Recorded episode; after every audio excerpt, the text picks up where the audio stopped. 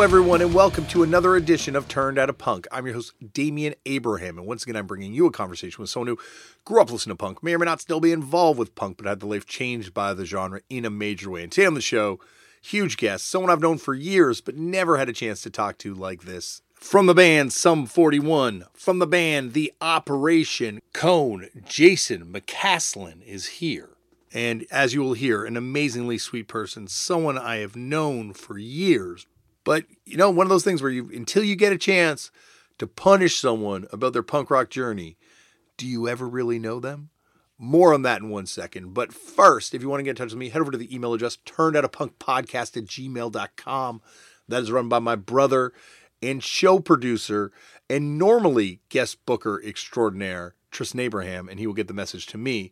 But you can find me on social media at Left for Damien and uh, and oh, there's also a, a Turned Out a Punk TikTok page at Turned Out a Punk, a YouTube page at Turned Out a Punk, an Instagram page run by Tristan, and a Facebook page run by Tristan. So there's lots of social media for you to check out out there if you, if you want to waste more time. We've we've got you. And I'm making these videos. I'm making these punk rock history videos. Made one this week connecting Henry Winkler to GG Allin. You listen to that video and you'll find out. Spoiler, check out Sarah Burns' episode last week, and you'll also find out what happened. Uh, then uh, that that's that. Uh, I also play in a band. We're called Fucked Up. We have a newish record called One Day. Very proud of it. Thank you if you have checked it out, and if you have not checked it out, you're free to do so.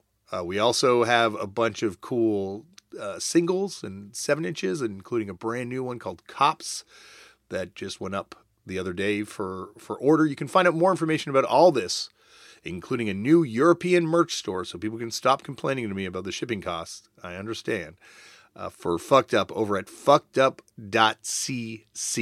We also will be going on some tours coming up with Dark Thoughts and Restraining Order, uh, both incredible bands. Check them out um, in advance or check them out with us at the shows.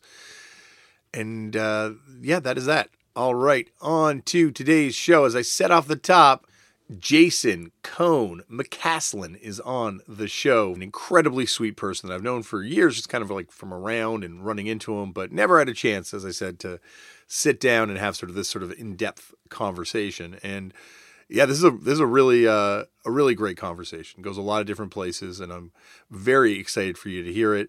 Uh, this all came about though because Cone hit me up to come on his radio show. Cone has a radio show that you can hear over at uh, 94.4 the Rock FM if you are in the Southern Ontario area. But you can listen to it live wherever you are on the internet. It is on Sundays at 7 p.m. Eastern Standard Time. And we had a great conversation on that.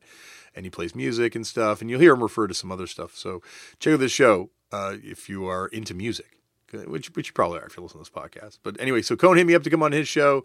We had a really fun conversation. And then, of course, I hit him up to come on here. But credit where credit is due. This was supposed supposed to happen actually a long time ago because uh, Sum 41's tour manager and Fucked Up's tour manager when we are in the UK, Tom Klinkard, one of the greatest people in the world, actually hooked me up with Cone's number, but I got COVID and then I, you know, I dropped the ball anyway. But now it has finally happened and you get to enjoy the results for yourself. Uh, Sum 41 will be going on tours all summer. They've got lots of stuff coming up. You can find out more information at sum41.com. Cone, of course, is on various forms of social media.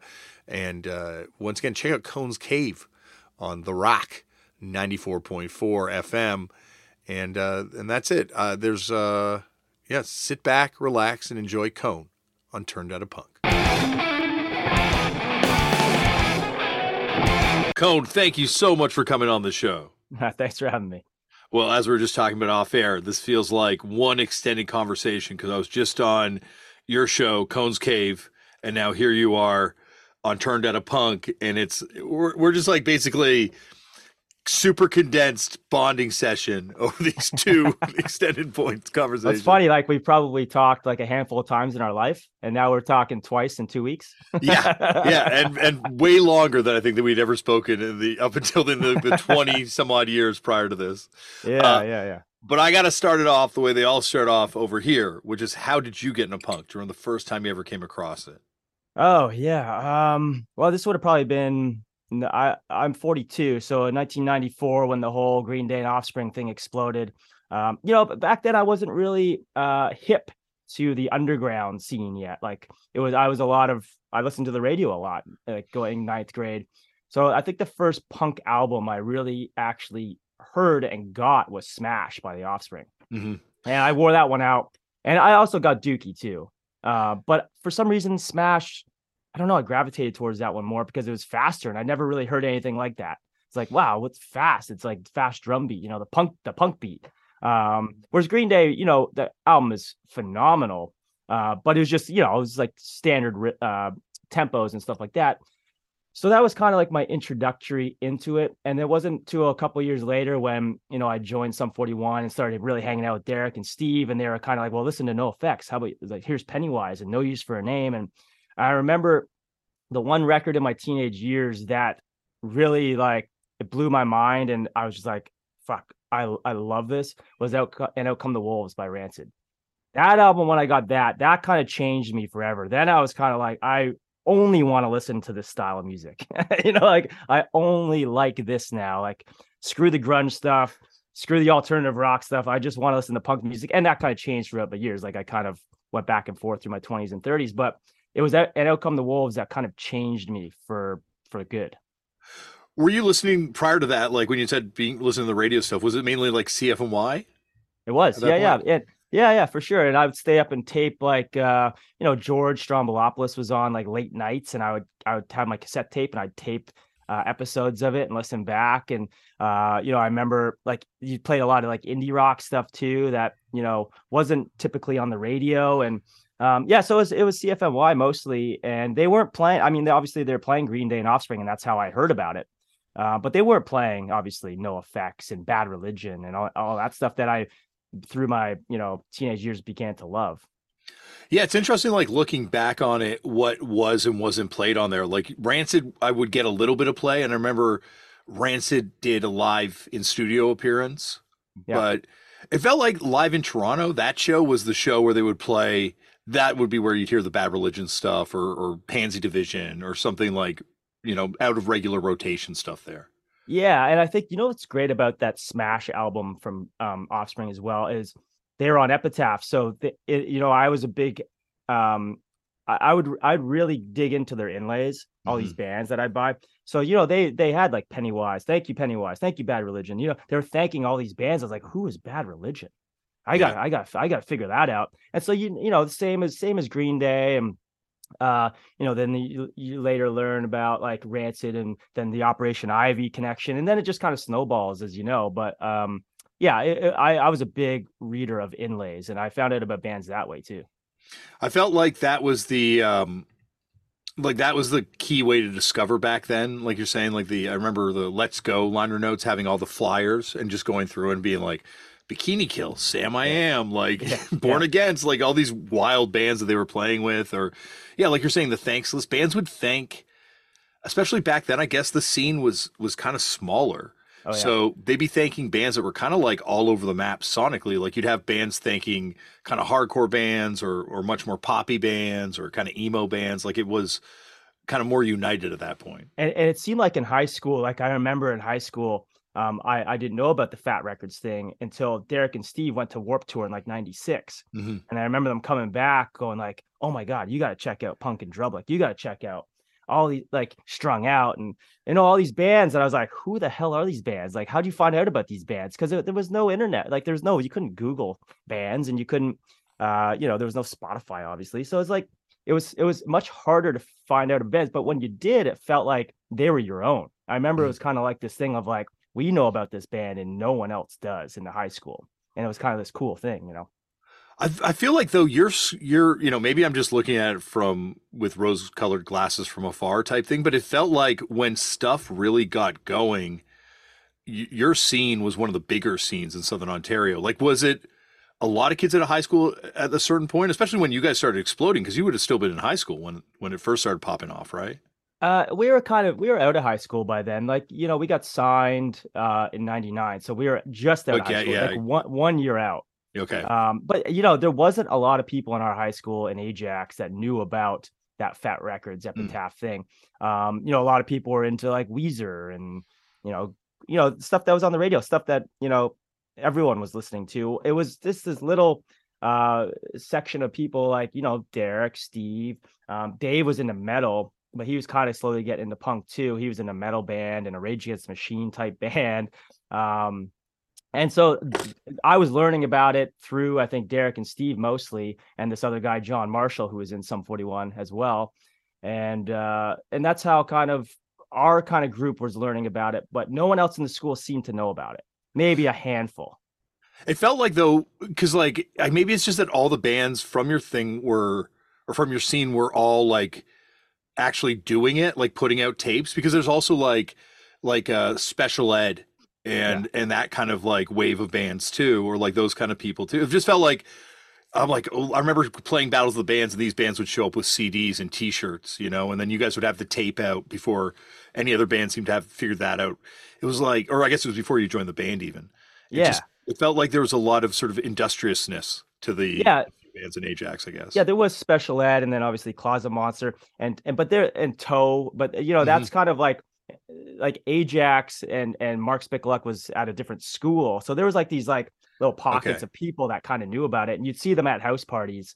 Um, and that was a big thing in Ajax is we, a lot of bands always played people's basements. That was there was no uh there's there's no place to play. C- The Chameleon Cafe came kind of during the middle of high school, and then you know it was they, Derek. I think even says like he had to convince the owner to start doing shows there. You know, he just wanted it to be like a cafe where you go drink coffee, but they had a stage, so he's like, hey, just let us. We'll bring some friends and we'll play. Um, but, but up until that point, it was like just basements. But you so you'd see like the Closet Monster guys or Special Ed and Toe and all these guys would come into town and play people's basements, and Mm. that's kind of how it happened at first. So, what was your first kind of like basement DIY show that you went to? Ooh, this I mean, even my drummer, um, Matt, in my in my like kind of grunge alternative band before Sum 41 was called Second Opinion, and he used to his last name was Brann. And Yeah. so he used to he used to hold these uh concerts called Branorama. and so I think that was probably the first one. And uh, you know, Sum 41 played it, 747, which was Dave's band at the time, played it. Um, actually his metal band Embodiment played it. And so that was kind of it. Like Matt was putting on a lot of basement shows just because our singer at the time didn't like to play. He he he was comfortable in that basement, just like practicing and smoking weed. That was like, I just want to smoke weed, drink beer, and let's just practice. I was like, practice for what? You know? so so Matt had to like convince his parents to have these parties. So so Ryan felt uh, you know, he felt like he could do it because it was in the basement that we practiced in. I remember playing with you guys. Second Oh, Opinion. really? Yeah, you're in trouble. Was my my pre Okay. whatever band, but like, did you play? I think I swear, at least I remember seeing you guys on flyers. But did you play any of the Opera House Battle of the Bands or the El Mocambo Battle of the Bands? We did, but we were we were we were called Wizard then. Oh wow, that's awesome. Was it kind of like grunge vibes? It was oh yeah, like it was straight up Nirvana. Um, like and it was funny because we I think like Matt had gone down to the Sum 41. Uh, it might have been called they might have been called Casper at the time to the Opera House. And Matt was at the show, and then so there was like a sign up table to like for Battle of Bands, like you go sign up your band, and it was so loud. And Matt was like, "You guys like, what's your name?" And Matt's like, "Wizard." He's like, "Lizard." He's like, "No, no, Wizard." He's like, "Lizard tongue." He's like, "Okay, got it." And so the first posters they printed was lizard tongue. and so Matt had to like call. He's like, you gotta change the posters. It's wizard. He's like, ah, it doesn't matter, man. they're like, No there's no way they're changing that post. Yeah, there's, I think or we lizard are. tongue. Yeah, I think we are U R E. No, we are U R I N trouble on the first Opera House flyer as well Oh, because they didn't Okay. write you're in trouble. So, but uh, I definitely did. You guys come to Mods and Rockers one time and drop off a CD, maybe It's during a funding drive? I kind of I've, I have very strong memories about that name. And then of course, Yeah. you know, like uh, like well, Matt would wind up playing with Avril. Yeah.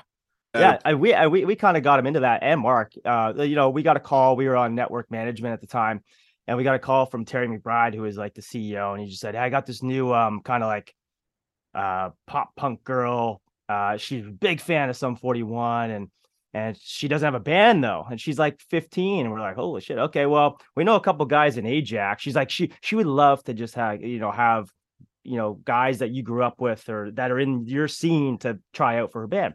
Like well so we sent matt out we just said matt you should maybe go try out. He was so he was into it and mark Spicoluk too. And they all flew out to vancouver and tried out and they're in the band you know that was it. And then we started seeing them around. It's like holy shit these guys that we grew up in ajax with Matt was in my in my first band. It's like now they're in Avril, and now they're way bigger than us. You know. well, yeah, because it got well. Obviously, Avril got huge, but Matt's the one consistent because I think he was in the band for most of the the run, right? Of it, I think two records, still, two records too, yeah, right? Two records, yeah. It's wild also looking who kind of came through that band in terms of like music personality. Like the guy who produces all those Bruno Mars records now was in there, and Charlie, and Charlie, and yeah. And yeah, like it's it's it's kind of it's kind of cool when you kind of break down that history. I did like a lecture one time in at a, at a like a music convention breaking down Avril Lavigne's lineups and like who it connects to and how it connects to Skinny Puppy through Nettwerk and obviously to yourselves and Skinny it's, Puppy. It's fascinating. It's like uh, you know, Avril is a is worthy of study, the band. And then she also had like uh, Jesse Colburn in the band, Mm-hmm. who was also in Closet Monster, and and Mark had you know he had underground operations, and uh you know so he had um blind blind Protest the Hero. protest the hero, yeah. It was like it it was a uh yeah, like it, it, even before that though, like he put on the Propaganda show. I remember pro- going to the, those Propaganda shows when they happened. Those and those were like you know huge shows, like legendary shows for for myself to kind of go to. Like it felt like the kids there were just and look where they wound up, right? Like a lot of bands, like from Sum forty one to the stuff that he did, obviously, and then of course Matt being in and and th- those guys being in Avril Lavigne's band. Like people wound up doing stuff in music out of that scene. Yeah, yeah, yeah. And I remember Mark booking the propaganda thing, and then he also booked Gob at the Chameleon Cafe, Mm. which bl- kind of blew our mind too, because Soda Soda was on Much Music, and I was we were just like, how are you getting these fucking bands? Like, and we were we were kind of pissed because at the time, Sum Forty One and Closet Monster were kind of rivals. Like, Yeah. there was like this intertwining band. Like Mark was in Sum Forty One for a second, but then the like then the band kind of split, and he kind of took John from Sum Forty One. There's this big rift. And so it was like this rivalry in Ajax at 16 years old. but but it seemed like Mark was getting all the shows because he was booking them. So like it was a weird thing. Yeah, well then and then because when you guys blew up, the obviously the hater energy was very high in Toronto. Yeah. Being like, oh, those guys aren't cool because they're beefing with Mark, and it was like this whole thing. Uh, but it's now it's so quaint to kind of think about the fact that here we all are, like maybe 200 kids across Southern Ontario, and we're all kind of like winding up trying to do do it in music and all having careers in music. But at the time, it was it was very heated. You know, oh Toronto- yeah, big haters in Toronto. yeah, for sure. And and that's I I I guess we didn't know what to expect because it you know it did kind of happen fast for us from like half hour power gang sign, half hour power to all killer, and then fat lip. Um, but you know it was quickly like because Mark joined Avril's band. It, it was kind of like water under the bridge then, like because we used to we were we were running into them. Derek and Avril weren't together, but uh, we were running into them quite a bit because we were managed by the same people and and uh, so we were just constantly running into them and and so it was always just like why are we fighting and you know we we we suggested him to the band so it's Yeah. like we we know this guy mark and so yeah it was kind of the toronto thing I, I guess we were the thing is we were gone so much that i we, and you know with without um a lot of social media around because there was no social media uh, we didn't really feel it as much like the hate but i i knew i think we all knew it was there because we were like the new kids around that were kind of uh becoming successful and but we we just weren't home enough to even feel it Yeah, and it got, and I think that's the thing is that it got so big. You know, like if Yeah. you had gotten like normally bands start feeling that hate because they only get big enough to get big, maybe within Toronto or, or maybe Canada. You know, but like you guys, it was global. Like, Yeah. it's interesting to kind of think about. There's no. In terms of record sales, in terms of like sort of global impact, like Sum 41 is the biggest Canadian punk band ever.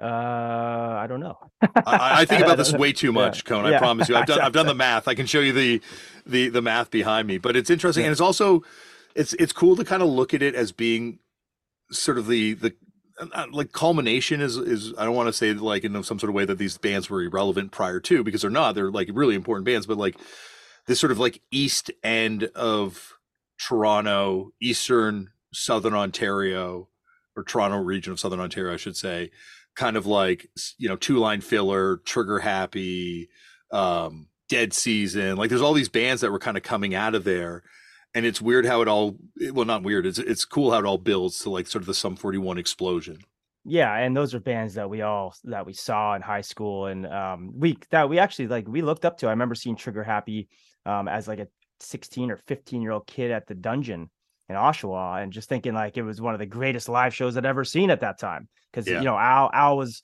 nuts back then. Yeah. You know, he was like in the crowd and he was like he was like in the circle pit with the crowd. And I was like, what the fuck is going on right now? This is great. And so those, these are all bands that, yeah, we kind of we were trying to open for all the time. We were like, if we could get a trigger happy show, or if we could get a two line filler show, or five knuckle chuckle, like we talked about, yeah, like a couple weeks ago. I was like, if we could open for that, was like the biggest thing for us. We were trying to open for all these bands. Yeah, and it was such a explosion in music back then. Like those opera house battle of the bands, those those um I guess Supernova was already kind of hated by the time I was playing Battle of the Bands. Like it was already yeah. sort of despised entity within all ages music. But they, you know, they're another place that gave a lot of bands their first shows. Like totally. And yeah, you know, and it's as shitty as pay to play shows are, where you have to sell tickets to your friends. Uh, are now that I've talked to bands from other places like Los Angeles or London, you'd have to pay the club straight up to play yeah, the shows and then yeah. bring out your friends. You know the funny, but the funny thing about the pay to play is, and people might not know this if they're not in bands, but that happens through your whole career. Because yeah. how many tours have we all gone on where you actually you're in the red a lot? Like yeah. you go on tour, you come home and you've basically paid to go on tour. So that that whole battle of bands thing is not as bad as I thought it was because as I became a musician and that was my career, I was like, wow, I'm I'm, I'm paying to play quite a bit still. you know? Yeah, right. Yeah, you're right. Because like especially early on when you're going out on tour, you're doing it for the love of. Like there's certainly yeah. no thought of remuneration at the end of it. But oh no, we were living with our parents through like most of it until like I would say till like does this look infected? We would we would come home off tours on All Killer No Filler from an arena tour across Canada, and we I'd go sleep at my parents' house like because we didn't have any money and we yeah. weren't making any money and people you know fat lip and In Too Deep were everywhere but it was kind of like people assumed you were just all of a sudden rich. Like no no no. I still drive my hyundai accent and i live at my parents house. Yeah i remember t- I remember at the time greg Nori saying that it's going to be it will take like three hits before a band starts making money before Sum 41 starts making money on their records, which to me mm. was mind blowing because, like you're saying, those songs were everywhere, like like worldwide. Yeah, you know, it was it it was uh, a long thing to get my. Uh, you know, actually, at the time, after all Killer No Filler was over, um, Greg begged the record company to give us. They wanted to roll our royalties into the next, not to get all business, but to roll our royalties into the next record and just keep going that way. And Greg was like, listen, these guys have just sold 3 million albums worldwide. They've had a number one hit in the US and they're still living with their parents. Can you just give them a little money so they can go get a apartment downtown or in Ajax or wherever? So they've and and the, Lyor Cohen, who was the head of Island at the time, he was really cool. He had he had uh, tour managed the Beastie Boys, and he'd been around for uh, Run DMC and all that stuff. So he he was like, yeah, you know what, that's fair. Um, so he gave us a little bit of money and we could all move out of our parents' house. But that wasn't the way it was supposed to play out. We would have still lived with our parents because we couldn't. The thing is, we were gone so much we couldn't even get a side job. We couldn't mm-hmm. even get a part time job at home. So it's like we were just away, away, away, making no money. So we had to live with our parents, and that was the way it was. Yeah, and, and it was fine. We were fine with it. yeah, and it's amazing how the industry's kind of set up to do that to bands. Like they're they're they're gambling every time they put out their your record, you know, in the terms of how successful it will be for them financially. So they're always like, let's just roll, let's just keep the money on the table. Let's roll yeah. the dice again. Come on, let's keep it over here. They don't want yeah. you to cash out because we'll make a better video on the next one. Yeah. more money yeah. now. Yeah. yeah. Well, it's it's amazing too because you your your videos. Well, the first the first video was incredible. Like that, like such a cool kind of vibe to it too. Was that shot? Where's that shot in Ajax? Uh, which one? The The um the uh Fat Lip video. oh, Fat Lip. Uh, Fat Lip was California, so Cal- it was in Pomona, California. I'm sure you played the Glass House. Yeah, Uh, so the Glass House at the time, because we were coming off all, uh, of Half Hour Power, was the only place that we could actually headline in the world. Um, people for some reason in Pomona liked us, saw Half Hour Power. So we so we were doing Fat Lip, so and we wanted kids there, but we wanted real kids. We didn't want to hire kids. We didn't want actors.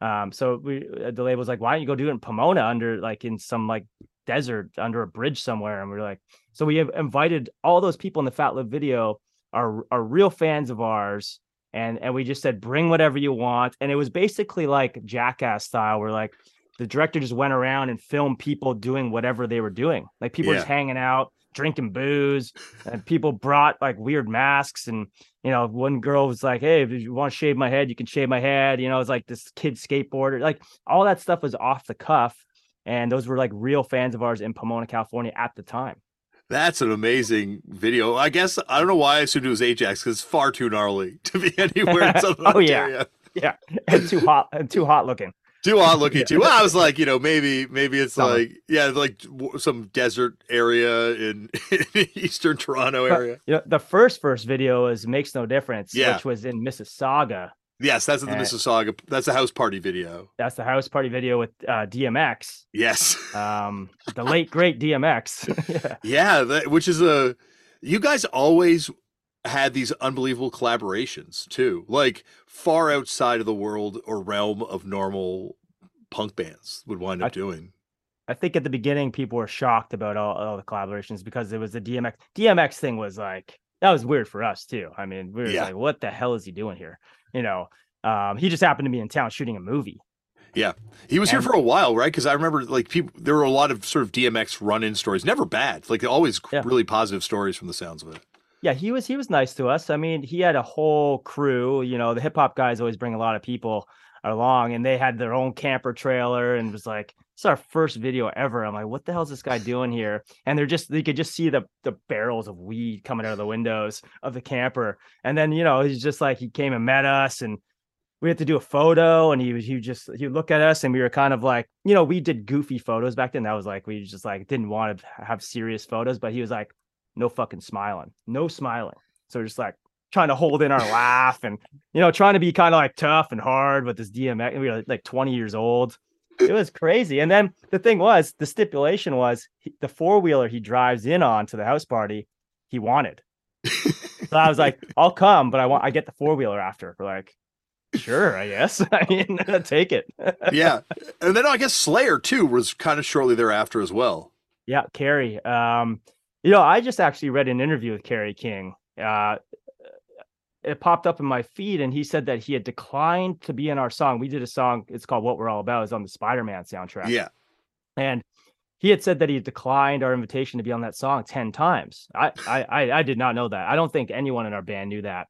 Um, and I don't know if he's just saying that now because he's embarrassed about it or what, but he might be. I mean, it, it's one of our worst songs we've ever done too. Like I don't, I dislike the song kind of too. I dislike the video even more, but I love the fact that Kerry was in it because we were such, we're still such big Slayer fans. Um, that was another strange one, but I guess he got talked into it because he'd done Beastie Boys before. Um, and you know, we were we were kind of popular at the time, and and so he was on the same label and so he yeah it- another thing he like he came to the video shoot and you know i'm looking at this guy and he's got you know fucking satan tattooed on his head and we're and we're like 21 years old we're like what the hell is this guy doing in this video like but he was really cool to us like really cool but that's awesome, and it's like hardly the most embarrassing thing Slayer has done in the career. You know? Oh, yeah. some like some missteps. Especially like that video too you know it's like I love that video. I think that video is awesome. Like it was, it was crazy when that came out because I know you say it wasn't quick, and it wasn't quick because like I remember, you know, seeing you guys play with Ten Foot Pole at the El Mocambo or you know other like eh, you know smaller headlining shows. Like it was a real gradual thing, but then at least from the outside, once it started happening, like it felt like it was from half hour of power kind of getting hot to the Spider-Man soundtrack. What was that? Two years? Yeah basically, yep. That's wild. Like that must have Yeah. been, you know, like and I, I I say this all the time. Like I've I've been through it a little bit, but like nowhere like that. Like nowhere the level of explosion that thing was. The, the thing is, back then it always feels so long, you know. Mm-hmm. Like you know, as uh, you know, between half round power till Spider Man, it felt like it took forever. Like it was just like because you know you're just constantly touring and you're doing this and that and you're flying there, you're flying that. Like you like you don't really have a perception of how quick it is. You just think, oh my god, like this is taking forever. You know, I don't know. It just felt like forever. But then when you look back, it was just like this between half hour and power, even Chuck, that was four years, three Yeah. albums, four years. Like it's crazy. Yeah, that is that is really wild too. But I guess that's also like like it's a kind of a machine at that point, right? Like they you got to turn out the records, make videos, and, and then tour and support them. So it the the years probably end up slipping away. Yeah, true. And you know, the ma- being on a major label was kind of like that. You know, they it was all about um capitalizing on success and you know, back then i'm I'm kind of glad we did all those records kind of back to back to back because we were young enough to do it. Like Mhm. like now if they want us to do that kind of stuff it's like, "Holy fuck, slow down, man." Like but back then we were so young, um we could just, you know, sleep wasn't a never a thing for us. Like we just never slept. Um, so you know, it was it was it was it wasn't easy to do that back then, but it's easier. When did you guys first meet Greg Nori? Were like, was it before you joined the band, or is it afterwards? Yeah, no, it was uh it was definitely before. Uh I, I think Derek and Steve went and saw Treble Charger show and with they had their little demo and uh, Derek uh, you know, it was at a little club in Toronto or something like that. And I think they hung out after and and Greg came out and the band came out to the into the club to have a drink or something and they kind of just handed him his their little demo and and and I think they had a show like at the opera house or something coming up and they said yeah we're also playing at the opera house in a couple weeks and check it and he showed up like I he for I don't know why you know you know like bands get stuff all the time hey I'm playing a show here I'm playing a show there it's like Greg from Treble Charger actually showed up. It's it was crazy. And then you know they just started becoming friends and hanging out. And Greg was kind of uh mentoring them a little bit on songwriting. And and but at the time also Mark from Len was in the picture. Mhm. um, they had they had met Mark Costanzo, and so Mark was actually more of a manager figure than Greg was. And how the story goes, so I'm told, is that Greg started seeing real potential in Sum 41 and started pushing Mark out a little bit, and it, and it actually caused like their friendship to kind of uh, split up. And you know, I've talked to Mark about this because he was on my Cone's Cave like Yeah. maybe like six months ago, and he was like, "Yeah, Greg totally like shoved me out." He goes, "I was basically kind of the manager of the band, and Greg was like, he started seeing like a lot of potential and started being like, you know, I'm gonna do this, and started kind of talking to Derek about it, and then all of a sudden, Greg was the manager, and then I came along. I remember because uh, we were all on the tape "Punk No Die." Um, Yeah. By that point, I was playing in a band called Starting Block, or, or we might have been Promise Kept by then. And then Mike from uh, Fucked Up, his old band Where It Ends was on there, and there's like a bunch of like sort of those bands. And we got the tape and we're listening to it, and most of it is unlistenable. but I Want to Be an Astronaut came on, and Ah. it was like, holy fuck, this is a catchy ass song. And I guess that must have been it, right? Like as you're saying, as a band, you get shit all the time, and most of the time it's like a lot of stuff on the Punk No Die tape. But like the songs were there, I guess, from that from that early on. Like that song jumped out head and shoulders above all the other songs. That was the only song we would listen to on the tape. Yeah, and that was kind of like a. I remember uh, it's kind of a kind of a joke song. Obviously, you know, it's like how those uh, kind of joke songs become real songs all of a sudden. Um, the the ones that are just like, oh, this is really funny, and it comes out, it's like, no, I really like that, and everyone starts liking it. It's like, oh fuck, why did we even release that? you know, but I, I I did like it too, and I, they recorded that before I was in the band, and I remember that song really really well, and and Mark Costanzo's on that. Oh, he's on that too. So that's by that he- point he's already working with. Him. He he did kind of like this little backing vocal, just one line, and he's on that song. Oh, that's awesome. Yeah, it's uh, yesterday I was driving in the car with the family and I put on Len and I put on the the second Len record, like before the you know Oh. Steal My Sunshine record. Yeah. Un- awesome. Like Yeah. it's so great the songwriting on Yeah, that so that has like Smarty Pants, and uh, um, what's that? That kind of like uh, song with the uh, snowboarding video. Um, yeah, what was that fucking song? Yeah.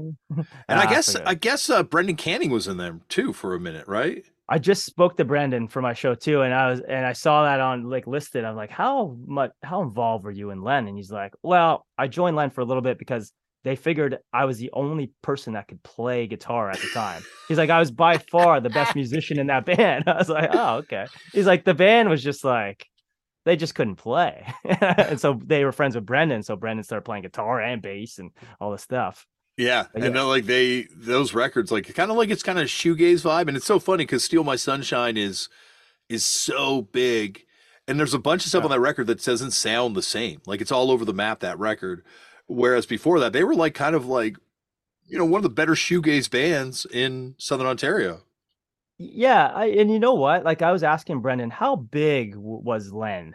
You know, before Steal My Sunshine, he said they were tiny. Like no one knew about Len. Yeah, and and, and I was I kind of shocked about that because I, you know, I guess living in Ajax and when Derek and Steve had met Mark, I just assumed like Len was kind of this big indie band.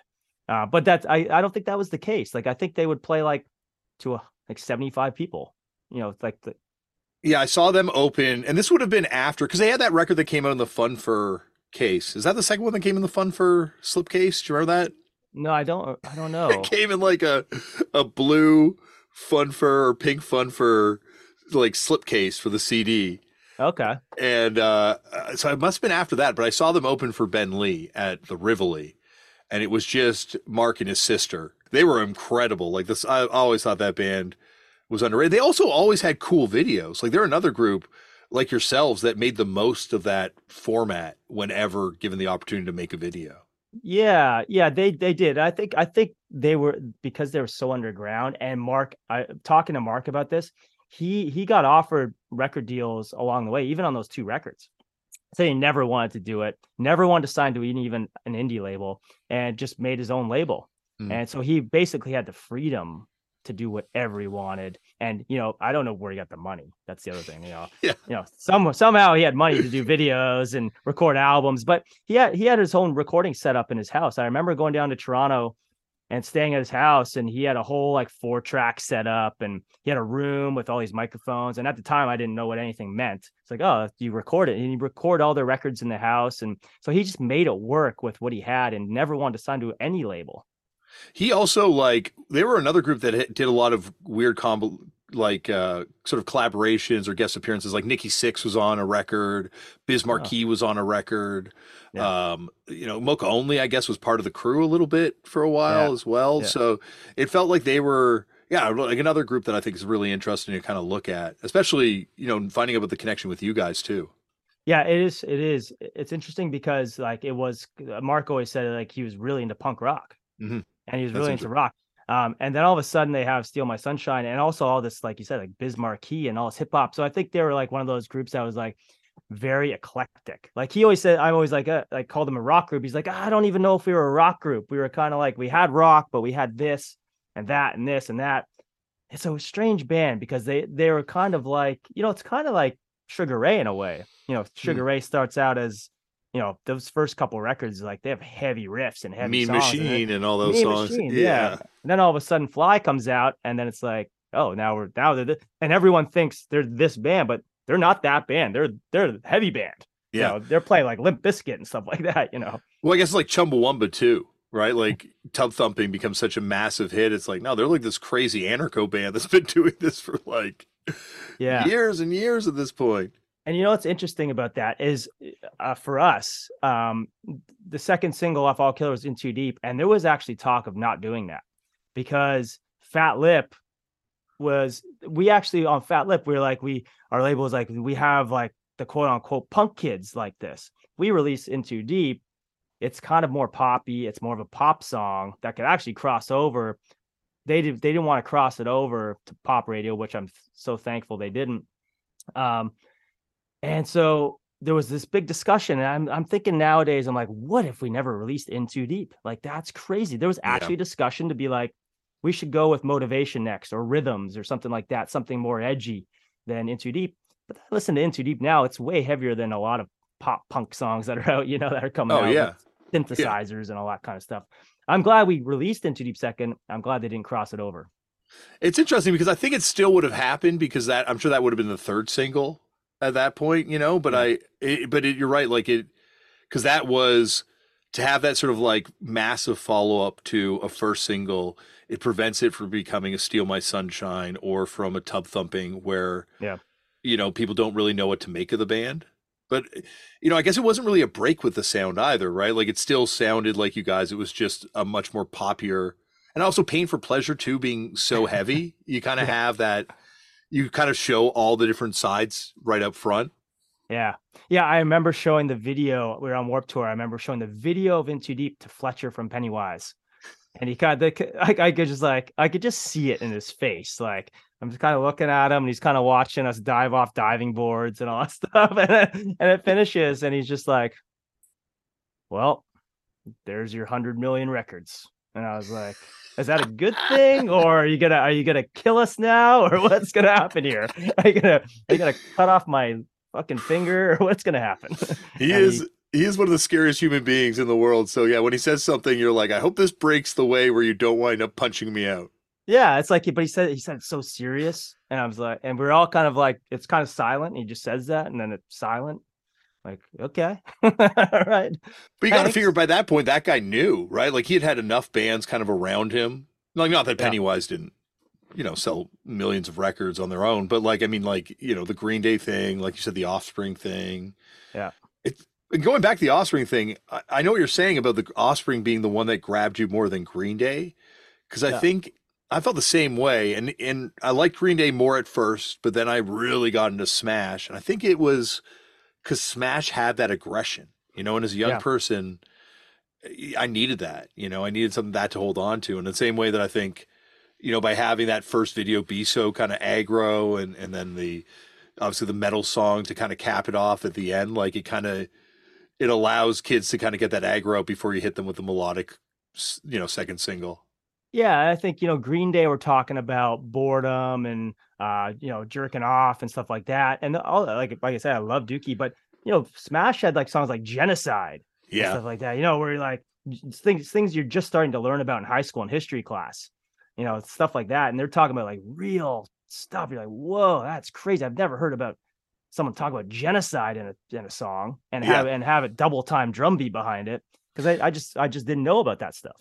Well, and they also like that. Oh, I guess that's uh, the thing about punk back then is it was, you know, very much like the place you'd hear about this sort of thing, like way pre-internet. Like unless you're going to the library or unless you're subscribed to the right media outlets, as a young person, especially a young person who doesn't have parents that are necessarily going out of their way to expose you to this stuff, like where were you going to hear about, you know, genocide in in sort of a real contextual current context? You know, you'd learn about in history class, but not like, oh, this is still happening, or like propaganda and Noam Chomsky quotes, and like this was like a real sort of eye-opening kind of experience to have as a young person. Yeah, I mean, Propagandhi takes it to a whole new level. I mean, one of the smartest punk bands ever, in my opinion. I think you know Propagandhi, the best Canadian punk band of all time. That's I, I know people would say you know maybe DOA or SNFU, but uh, my favorite and I think the best is Propagandhi. Like I think musically, like they're untouchable, and and lyrically, who's talking about stuff that Propagandhi's talking about? Yeah. Uh, but I think with Offspring, you know, you had Dexter, who you know is uh what is he a microbiologist, scientist, some of some yeah, sort, some sort know? of scientist thing. I know he owns a hot sauce company now, so I guess he's also Well, a hot yeah. sauce magnet. yeah, it's a great hot sauce, actually. Is it? I've never tried Yeah. it. I've tried the sick of it all one. Oh, really? Okay. Yeah, yeah. Yeah. No, it's great. Uh, you should try it. It's good. Uh, but yeah, I mean, he he's just obviously such a smart, smart guy, and so he's well read and went to university and then has Smash. you know, it's it's Mhm. kind of crazy. Yeah, and they were, you know, a, a band that I think. I, I felt like they were the band like Green Day when you talk to people like people always thought Green Day was going to do something maybe not where they went but they were like young good looking guys writing super melodic songs. I feel like with Offspring they were like a real outside chance that they were going to be the band that blew up you know? So I imagine they had their whole lives planned out very differently prior to just well Smash I guess.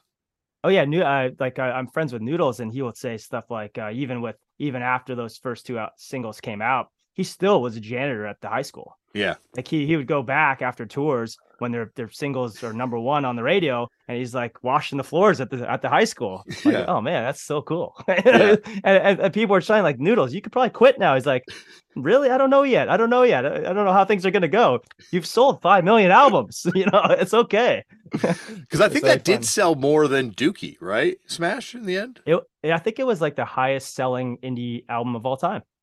That's wild. That's Yeah. a you know, and he also he, I remember meeting him way later, and he was still super grounded. Noodles feels like a guy that kind of kept his head throughout the whole thing. He still is. Yeah. He's like, he's like, well, I always call him like the man of the people.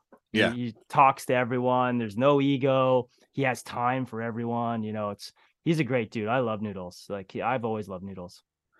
I guess going back to when um when when everything started going, like were you guys how'd you how many Warped Tours had you done by the time? so we had done 99. We did uh Toronto, Montreal. And then 2000, we did about two weeks on half hour power through the East Coast. And then 2001, when All Killer came out, we did um, the whole thing. But the thing about that one was uh, obviously we were booked prior to Fat Lip coming out on the 2001 Warped Tour. And so they put us on the side stage naturally. And so Yeah. Fat Lip uh, was blowing up when we actually arrived on the Warped Tour. And, you know, there's this other band called Alien Ant Farm. And do you remember them? I do. I remember they were a band that had a lot of beefs on the Warped Tour, if I remember Yeah, correctly. Okay, so yeah, yeah. So they were starting to like caught because they had their uh, cover out of Michael Jackson, Yeah, uh, smooth, criminal. Smooth Yeah. Criminal, yeah. And so they were like, they were calling out bands like H two O and saying like, why, why are they on the, you know, why are they on the main stage? Where we have like this number one hit. And we're on the side stage, and they were calling out all these bands, and I don't think they knew who they were. And there was big tension on the Warped Tour, and we just sat there, kept their mouths shut, played the side stage, had you know good shows, people were showing up, and so we kind of because of them, we actually looked like like the cool the cool guys that were just like keeping our mouths shut because we were we were also breaking at the same time. Good Charlotte, good Charlotte too, kept their mouth shut, you know, just play, and and Alien Ant Farm were just like just Chirping. everyone. I just remember I'm like H two O is gonna. Fu- Rusty is gonna fucking kill these guys. I think that's the thing is when you came out of punk rock, you knew, you know, that you had to be respectful.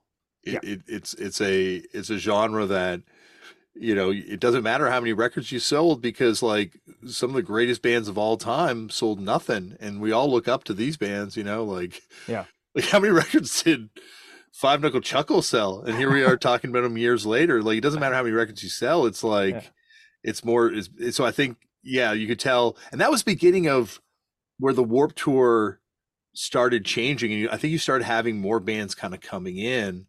You know and i i never played it. So you know this is Oh, as someone really? outside observing. No they offered us one year and they're like you know we want you to do the Warped Tour. We'll give you a thousand dollars a show. And we're like what would it take? And we're like we want ten thousand dollars per show. And they just never wrote back yeah, yeah. It was it was constantly like that. it's Yeah. always. yeah i felt like for for us especially like we're miserable when we're getting you know when everything's easy so i could only imagine on the Warped Tour where yeah once again from what i hear it gets a little uh some days are more fun than others I mean, I mean that year, 2001, we ended the tour with 18 in a row, um, which at the time I was like, "Fuck, this is brutal." But then I look at a band like Agnostic Front, they'll go to like they'll go to like Europe and still, and they're like what, almost in their 60s or if Yeah. not in their 60s, and they'll do 30 days in a row. Yeah. like, the hell were we bitching about? Yeah, but everyone was bitching about it. But I guess because it's like a three month or two and a half month tour, and you end it with like 18 in a row, and although everyone on the tour is just like, "Are you fucking kidding me?" We ended in Detroit, I remember, and it was like just a hot and sweaty day, and Fletcher's got a BB gun. He's he's he's like shooting everyone with their his BB gun. He's like, oh my god, man, I just want to go home. yeah that's the it feels like it's it's like uh it'll be like being at a summer camp that you could never leave and just Yeah. and i don't know i guess like when you're in europe i've never done 30 days in a row i think the most i've ever done in a row is like 24 shows in a Yeah. row Which is a lot it's a lot but on you because you're because you're screaming and singing and yeah, yeah Yeah. my voice was gone yeah. just like i'm just like the coming out just ah, breathing in the microphone some nights at the end of it but but you know and i'm also not agnostic fronts you know like at their point, this point in my career type thing. When I did this was like a long ass time ago, but I think when you're doing your own shows, it's different because I don't know. Like I feel the Warped Tour, there's a lot of like psychology involved, and you know, as much as like a prison, you know, it's also like a, a, a you know a bit of a forced confinement situation as well. It is, and and and and also like you're you're. It's funny because it's like supposed to be a punk tour, and it is, and uh, you're but you're forced to kind of behave. Yeah. Because like you know Kevin Lyman back in those days would kind of like patrol the grounds after the show was over, like kind of walk around. I remember one year we were because I, I, like Fat Lip was out and Pain for Pleasure was out, so we had the wigs and we were kind of walking around the parking lot in our wigs after the whole thing, and everyone's you know people are cleaning up and loading their gear, and we're we have we have like vodka and we have our wigs on and we're walking around, 21 years old. And we run into Kevin Lyman. Like, oh, Kevin, yeah, thanks for having us on the tour. And he's like, how you guys doing? And we're like, oh, cool. And he's like, okay, well, you guys, you know, we got a show again tomorrow. He's like, ah, oh, we'll be fine. And we just kind of walk around, getting drunk. Next day, he had us on 11 a.m. 11 a.m. I was like, you motherfucker. so it's like, you know, it's stuff like that was happening where it's like, oh, yeah, you think you could drink all night and be funny?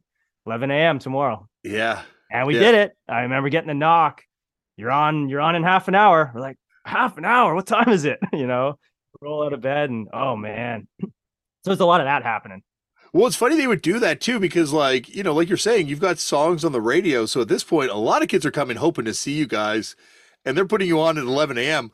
You're still in line at 11 a.m. a lot of Oh, yeah. times trying to get in that Warped Tour, as we both know from previous years. So He, it's, he was, he, it was a lesson. I think it was obviously like he was trying to teach us a lesson. yeah, yeah. But you know, yeah, I, I agree. But you know, people missed that. People did not see us that day. No. no, there's probably some disappointed people in line at that point.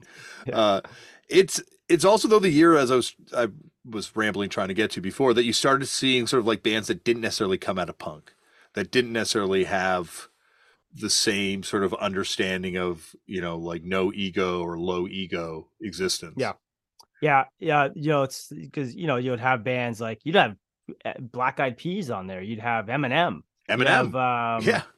Uh, what's her name? Um, not Pink, but um, Oh, Katy Perry. Ka- Katy Perry Yeah. stuff like that. Like they were coming on, but you know, but you had the bands like Rancid and the Bosstones that had been doing this, and Lagwagon and NOFX that have been doing the Warped Tour for years, and that basically started the Warped Tour. So it was always kind of like they were running things. Bands Mhm. like that were running things, and everyone else was kind of just there to go along for the ride. And they always they had this tight knit group of bands that kind of ran the Warped Tour and they kind of set the standard for how things were you know even even if even if someone like henry rollins came on it was it was still rancid and pennywise and NOFX tour Yeah. you know Well, those bands were so big. Like they were yeah it's it's interesting to kind of put that in perspective today, like how big NOFX got as like an independent group. Uh, well, Yeah. I guess they were on they were on Epitaph, but he still kind of ran his own label. But like they were always on Billboard. Those bands. yeah yeah yeah yeah and even even in those early Warped Tour days they were still the biggest band of the tour Yeah. like you know they're massive now uh but they're still like when NOFX played on Warped Tour it was the biggest draw of the day and same as same as pennywise same as you know bad religion and the whole thing I wonder when that because at some point it does shift, right? Like they're not like not that these bands aren't still massive, but there becomes like the kids that are going to the Warped Tour are of a younger generation, and the bands that they're excited to see aren't necessarily the bands that the kids in the previous generation were excited to see on the Warped Tour. Like I remember watching that Warped Tour documentary TV show that I love talking about. I think it was like the Warped Tour 2002. MTV did a whole documentary about it. Yeah. And when NOFX was like beefing with all like the screamo bands, and it was, um, but yeah, like there was, and then like Alexisonfire. I remember seeing them, and they had the biggest draw of the day when they played Toronto one time, and it was like, and then I guess it changes, and the Warped Tour becomes whatever it became in sort of the last few years of its incarnation. You know? Yeah, I mean the last uh, the last year we did it was I think like the second last year it was it ever existed. Um, there was a there was a there was two stages just for screamo, like kind of like that. The both stages were basically just like met. It was no, not even scream, like metalcore. You know, it was like basically heavy metal bands. Just two stages just for that. So it did it did turn into other things over the years. I mean, there's also like Chaos was on it one year. You know, stuff like that. Like, and there was, and then I remember as the years went on, you'd see like kind of a stage that was just for like pop and hip hop. So it did kind of evolve over time. Well, I guess because um, young people are evolving, their tastes are evolving, you know, and it's sort of trying to reflect whatever the kids are at. The, the times, yeah, yeah. It's I think I don't know whether it was smart or not from Kevin to do that, but uh, obviously he was seeing something in kids that were like, you know, how how many years can you have NOFX and and and rancid on every other year every other year every other year you know you know stuff was happening in music through like 2010 2012 where punk rock and and even like hard rock was getting kind of a backseat on the radio even you know like mm-hmm. where it was a like rock radio is becoming almost pop radio yeah so i think he had to like kind of change in that direction but still the main stage bands were still the punk rock bands which was a thing. Yeah. I think it also kind of reflects the fact that, like, eh, you know, what happened with youth culture in general. Like, it was such, like, that 99 Warped Tour where you have the Black Eyed Peas, you got Eminem, you've got Seven Seconds, you got Blink 182, you've got, like, you really did kind of have Ice T, I think, played that year too, right? yeah, you've yeah, got, like, you know, you got, like, all of kind of youth culture, you know, kind of hit on, or a lot of youth culture kind of hit on. I guess you don't have, like, rave stuff that would have been happening but like now youth culture is so big and like yeah. to be like a punk or to be even an emo or to be into screamo like it could be any number of things that you're into now it feels like it's just it would be too hard to kind of put together a tour that caters to youth culture in the same way that it was in 99 yeah and plus and, and even like uh you know i remember starting in like even wardrobe you know like that that was a big thing on the Warped Tour like how you dressed and like every yeah, I remember seeing like fans show up and everyone was kind of just always dressed the same. Or you see someone with makeup and like, oh, AFI fan. Yeah. You know, like it was just like it was it was so I don't know. And then and then yeah, as 10 years went on after 2001, like 2010, it was like you saw people starting to dress totally different from everyone else. Like their baggy pants and loud pastel colors and you know stuff that you would never see on the Warped Tour. Mm-hmm. So like you know ward you know that whole the whole scene of the Warped Tour, even the dress codes, I used to call like a dress code on the Warped Tour changed a lot too. You know, it's like and now like if you go to a Warped Tour, if Warped Tour existed now, you would see all walks of life there. I think. Yeah, it's funny because maybe it's come back around, and maybe you could do a Warped Tour now. Because like you look at a Turnstile tour, and they're out with JPEG Mafia, and they're out with Snail Mail, and they're out with Ceremony. Like it feels like maybe because of streaming culture kids' tastes are widespread enough that you could do something like a Warped Tour now and it not be culture clashes? No, totally. And well, yeah, probably not. But you, you also see like what that festival, the festival that we're doing this this uh, October, we when we were young festival. Yeah. Like yeah. that is basically every Warped Tour band on one day, yeah. ever on one day, and, and, like, but you got Green Day and and uh, Blink headlining it too. We're just like, holy fuck! But you, you know, you got you got you're pulling people from the dead like Phoenix TX and you yeah. know Lit and all these bands. are just like you're like, you know, all these bands that you know you haven't heard of in a long, long time. And uh, I don't. Well, I'm excited to see what it's going to be like. Well, actually, you and me have kind of a, a, a connection to Lit because Lit never went away. Our tour yeah. manager. uh in England, Adam Bance, who was the guy that introduced to our mutual tour manager, Tom. Uh, mm-hmm. he was Lit's tour manager and would always talk to us about Lit. So I was kept very abreast of Lit's career moves the whole way through. I feel like, yeah, actually, um, the singer, oh, I forget his name, AJ. Okay, uh, he just came to our show in Nashville like six months ago. Okay, so very much yeah. Lit. Lit is very much a part of our lives. Oh yeah, yeah, yeah. actually, I, I I own that record uh, when it came out. I did not, but I, but I, I know it, they, they definitely had songs. They had songs that were catchy. Like that's, yeah. that was the thing is there were so many songs that were just catchy on the radio now that I'm like, I would love to go to, if that festival was in Toronto, I would definitely go because I'm like, oh, yeah. oh my gosh, last year, not so much. You guys play, you guys didn't play the last year's lineup, right? No, what, what was it? It was like Paramore and My Chemical Romance. Yeah. It was a lot more, it felt like more kind of, uh, later 2000s kind okay. of vibe. This one has more, hitting in my kind of range, you know. As yeah, I say, Green is, Day and Blink One Eighty Two. You got, I mean, you got Green Day, Blink One Eighty Two, and Offspring. Like that's basically the, big the three. three. The big three of the '90s. You need Rancid. I guess Rancid was. I guess Blink kind of you know, went eventually became kind of like the other big three. But I always thought of the big three as being, I guess, Bad Religion could also have been the third. Yeah, yeah. There was a, a lot, a, high, a lot of contention until Blink One Eight Two came around for who would be the third band in the big three. Yeah. No, I mean, I I definitely listened to Bad Religion and Rancid more, but you know, I had Enema of the State. Yeah. Oh yeah. No, and I Cheshire Cat was a, a very popular record in in my house. Like they felt like a Snow Jam band to me because they had played here on Snow Jam, and so yeah. I always associated them with the Snow Jam compilation. Yeah, yeah, yeah. I mean, uh, that's what a lot of people didn't know about Blink too. Is like they had records before that record. Like they've been around. Oh yeah, I think their first record was like '95. Yeah. yeah, it's it's interesting. Um, sadly, this friend of mine, O, just passed away, and he produced Cheshire Cat like way back when, and like, um, anyway, I was like looking at the first Blink One Eighty Two stuff that they did, and their first demo, I think it's 92, 91, and they cover Dinosaur Jr. and NOFX on it. Dinosaur Jr. yeah, which I thought was awesome. So, so, odd, but awesome. Yeah, for sure. Well, it's, it's interesting because they don't, they never sounded to me like they would have been a fat band. You know, like they, they did have that other influence, and I guess that would have been the Dinosaur Jr. Like they had less of the metal influence than a lot of the fat bands did. They sounded kind of like a Kung Fu Records band. Yeah, you're right. That yeah, would be like more they, befitting of it. Yeah. Yeah, you know, like I, I think I always thought of Blink, early Blink, as like kind of try, like kind of being like Vandals, NOFX. Like that was cross mm-hmm. between because they had the comedy like Vandals and like you know the double time beats and everything, but then they also had some NOFX too.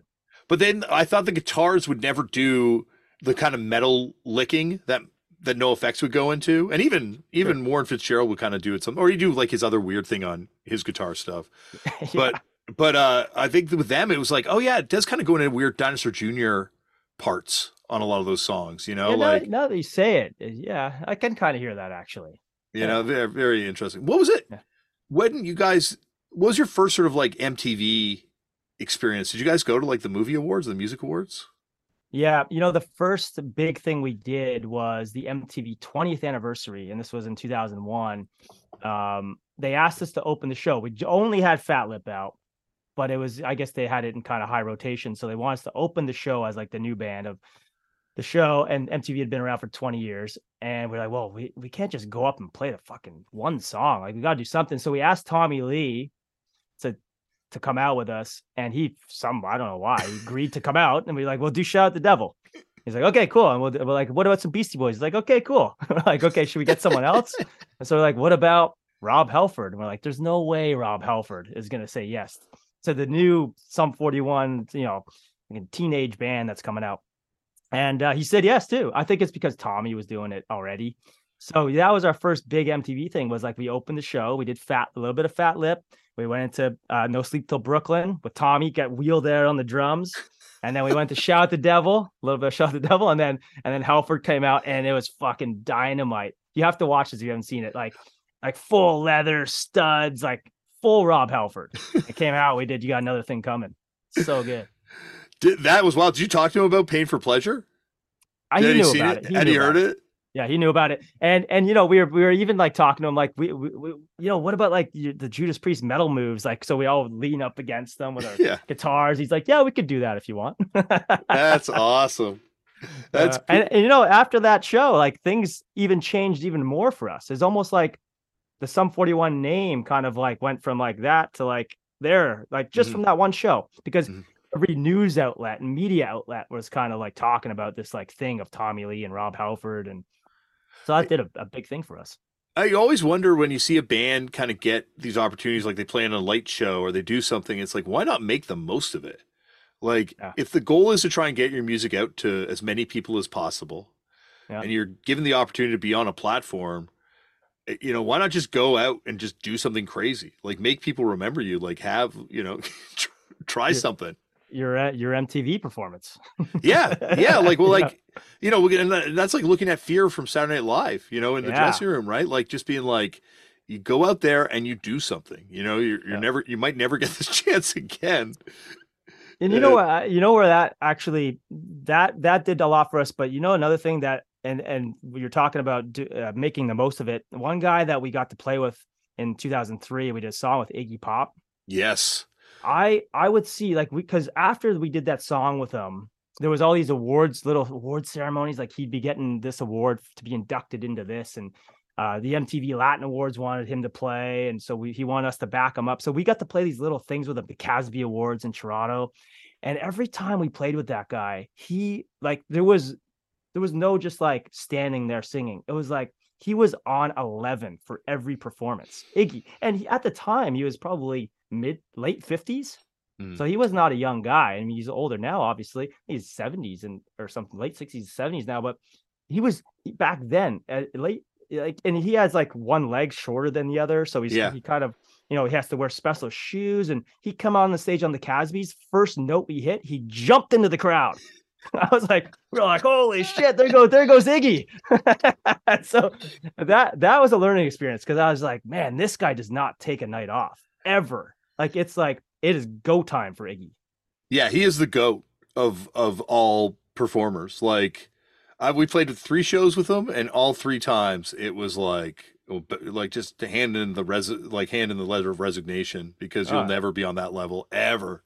Oh, I just it's almost like he there's nothing scripted. He scripted at all. He's just Mhm. he goes out and just does something almost new every night. Yeah, it feels like it just feels, and that what that's what it must be. Like, well, you guys gig with him. I'm, I'm sure you know. Like, he doesn't eat the whole day, right? Like the whole Yeah. day is built towards that performance, Yeah. and so when he goes out there, everything's left on the stage. Like it just, it's inspiring. Yeah, we played with him. I guess it would have been maybe a couple years after that. It was the day after they had all their gear ripped off in Montreal.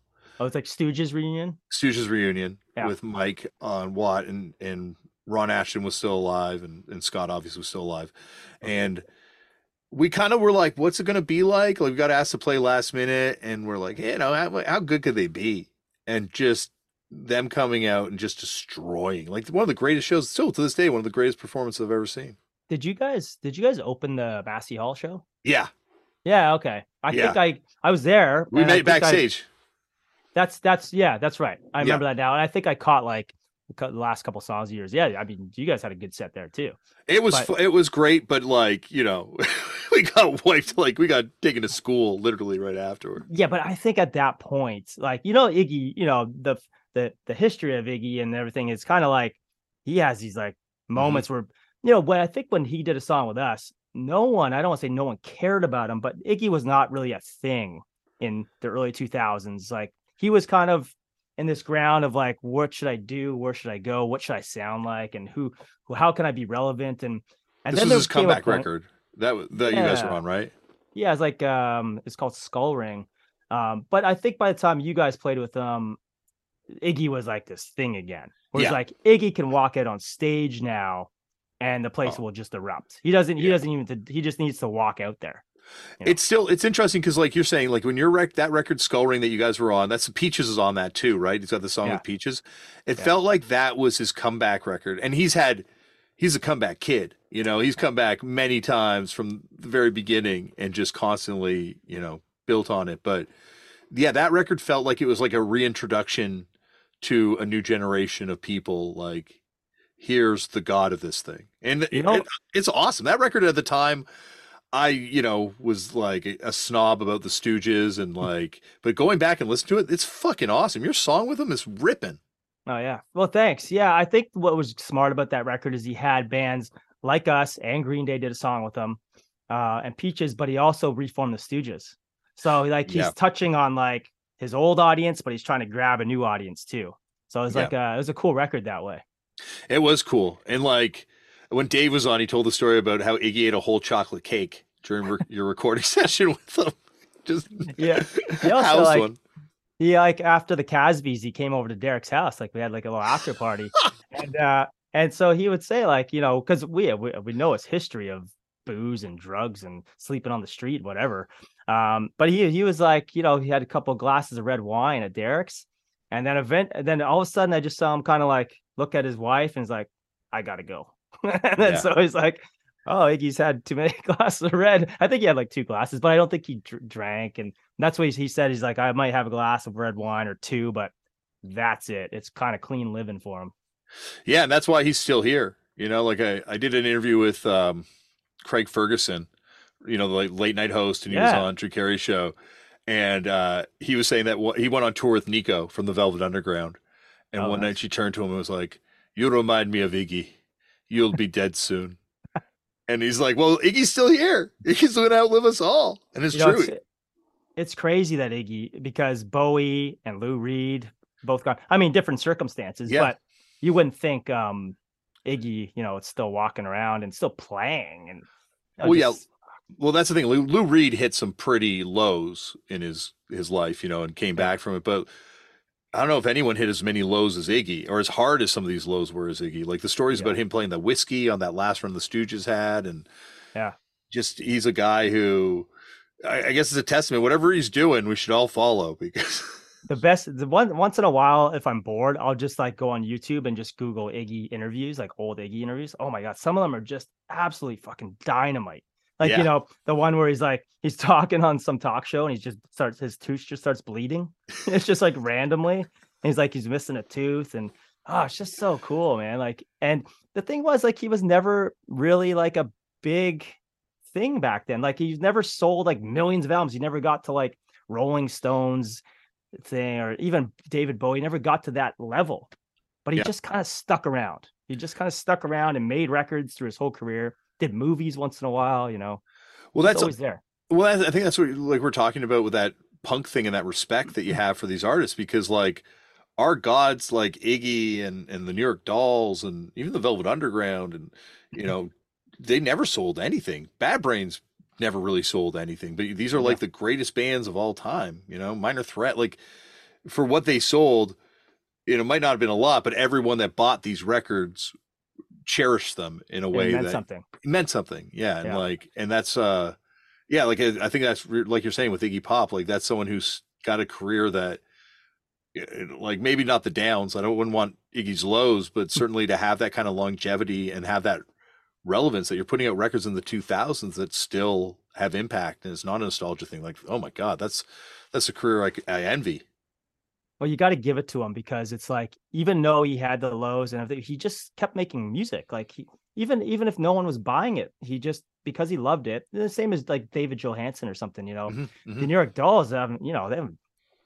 like those records were in the 70s, like the you know, uh, but he just he just is doing his thing and he keeps accumulating like a, a great catalog of music. And same as Iggy, like, you know, whether it's like, you know, some of Iggy's records weren't as good as others, of course, like every every band, but he just kept making them and he kept making them, I think, because he loved it so much, you know. And so Yeah. now he's got this huge catalog of music. And even if you take one song from every record, the show is gonna be fucking insane, you know. yeah I I guess he's touring the new record too a little bit and Yeah, stuff. he is, yeah. Oh, Yeah, I I gotta, that. I gotta go see that and stuff. I Like, think I think Duff's on bass, and oh wow, um, I think Chad Smith is on drums. it's like it's, yeah. it's like well, I guess with him and Duff, it's like the Survivor tour. You know, Yeah. like, Duff's another guy, right? Like, you know, talk about someone who bounced back in a way and kind of has had this incredible second act. Yeah. Have you ever heard his band? Um, his band Four Guns and Roses called uh, what are they called? The The Fartz, the Fartz. love them. Fastbacks, silly killers. uh, the have you heard the fastbacks? I've heard, yeah, I've heard. Oh. I've only heard like a song or two. I, I have to dig back into it though. But I, I think you'd love them. it. I think because they're, they're like they're to me are like one of the first pop punk bands, like the, one of the first, like Buzzcocks, obviously, and stuff like that. But but like they're just like a band that's like fusing like super infectious melodies into like fast songs. And that's is that Duff's in that? Duff's a drummer on the Oh, first drummer. seven inch, and then Okay. um, but yeah, Duff was like. Yeah, it's fascinating. Like, you know, he's this guy who's like kind of like the king of the punk scene in a lot of ways. And then at a certain point, he's like, I got to get out. I'm fascinated how Guns N' Roses came together because, like, it Hmm. seems like they're all fated to meet. yeah, yeah. It's also the Guns N' Roses thing. Like they were they were punk. Yeah. like they, they kind of got lumped into like this like metal thing or the the glam metal you, you know you know Axl would wear i guess makeup and it kind of had the teased hair and stuff but they were the music was punk rock like it was i always thought you know? Yeah. Yeah. Like, it feels like there's certain bands that, you know, like I'd say also like Oasis and the Britpop thing, like where they feel like out of step with the Yeah. scene they're in. And they're just around at a time where it's like, oh, we got to lump them in with this. yeah Yeah. they got lumped in with blur and uh verve and all that uh, you know But It was yeah, they were. I mean, yeah. they had they had they had an attitude. They had a punk out. I mean, Liam Gallagher is just as snotty as Johnny Rotten. You know, like especially back then. Yeah, I interviewed him one time, and it was uh he was like a dick, but like in the best way possible. Like, you're like oh, this is awesome. Like, it's So not that, that's the thing with Oasis. Like, so we uh we met them a couple times. Noel was the dick to us. Liam was actually nice to us, and we were like, oh God, Liam, come on, just tell us to fuck off. Like, I just, I just, I want. But he was he was nice to us. And even I remember being at top of the pops, and we were sound checking, still waiting, and uh and so you, I saw the shadow. We all saw the shadow way in the background. And he's just like uh, smoking a cigarette. We're like, because we knew he was playing too. And so th- the story went is our label girl was kind of standing next to him, and there was another guy just standing next to him. He's kind of smoking. He's kind of watching a sound check, and we could just see a shadow. And my label, our label girl, told us that the guy leans over and goes, "Liam, who is up there?" He goes, "Fucking Sum forty-one man." That's awesome. We're like, "Yeah, Liam likes us." He- when I when I interviewed him, he recognized me from the NME cover, and I'm like, "You still read the uh-huh. NMEs like every week?" So he was like, "Yeah, like he was very much up to date with, I guess, music and like still really engaged by it." Yeah, I, I imagine when I say he's a dick, like he's what you want him to be, you know. And I imagine with Noel, when he's a dick, it's like from a more earnest place of dickness. yeah, yeah, yeah, yeah. He, Lo- Noel, uh, did I, did I tell you what Noel said about us? No, Okay, so this was after all Killer No Filler, um, and so you know, us we just come out with that, and System of Down just came out with their big album, um, and so I guess in an interview he he was asked like, "What's it like? You know, what do you think about like the newer bands, Sum 41 and System of Down?" He said, "I'm just glad I'm around to see the two shittiest bands ever on the planet," and we're like, we're like, we're like. That's what we want from from Oasis. So we ended up like when we came out with Does Look Infected, we had like, you know, bands come out with their bios. We we quoted that in our bio. that's awesome. Uh, do you guys went to? Was it on Chuck that you guys went to the Congo, or was it on? Yeah. What was that Yeah, Chuck. like? That experience? yeah, Chuck uh well yeah, so Chuck came out after the Congo. So I mean around between Does Look Infected, it would be like 2004, we we got involved with War Child Canada from Yeah. Toronto. And uh, you know, there Raine and Chantal had done some stuff and um we wanted to do something with them and they were you know we were like well should we just give you a song or what do you want to play a show benefit show he's like well how about you like go to the country and um and do a documentary on it and we're like well what what do you propose like what country and so they were like what about the congo and we're like we know nothing about the congo like there's no at the time there's no mainstream news on the congo but Yeah. what we learned was congo was so rich in minerals and there was a big civil war that had happened there and it was the largest war in African history. Three million people, over three million people have died in it. But like we were like, that's fucking crazy. We never heard anything about that's not on CNN's not talking about this, and no news in Canada's talking about this. And they're fighting over, you know, there's a there was a Rwandan genocide, and everyone the, the mines over there are so wealthy in minerals like coltan, which is a big thing in our computers, cell phones. It's and so the, the West is really benefiting from these wars that we learned. And so we ended up going over there to do a documentary, and there was child soldiers sol- soldiers fighting in this war, like as young as eight, just like Wow. being being drugged up, it's given a gun and just like sent out into the fields.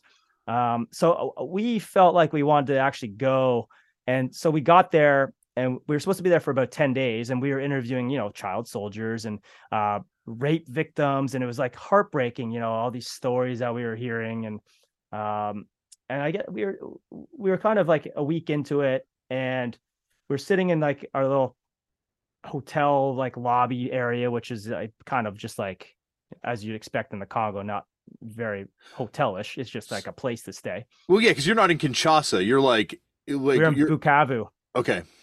And Yeah. um, and so it's kind of like this open air hotel. Like you sit in the lobby and it's like outside. Yeah, and we're we're kind of drinking some a couple beers and and uh, we heard like these like just crack crack cracks and I remember Dave saying like oh I think it's just construction.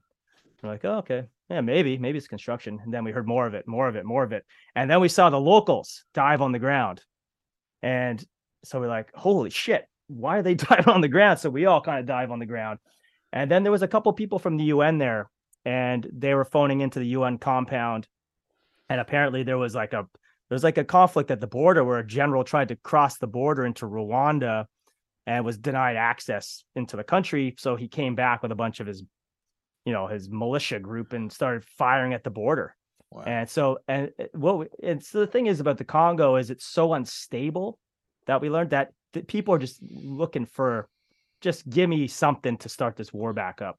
Yeah. And that was the thing. And it went off like the next morning we woke up and there was bombs exploding around the hotel. We were all pushed into these two ho- hotel rooms down below. One was mine, one was another guy's. There was 40 people in the whole hotel.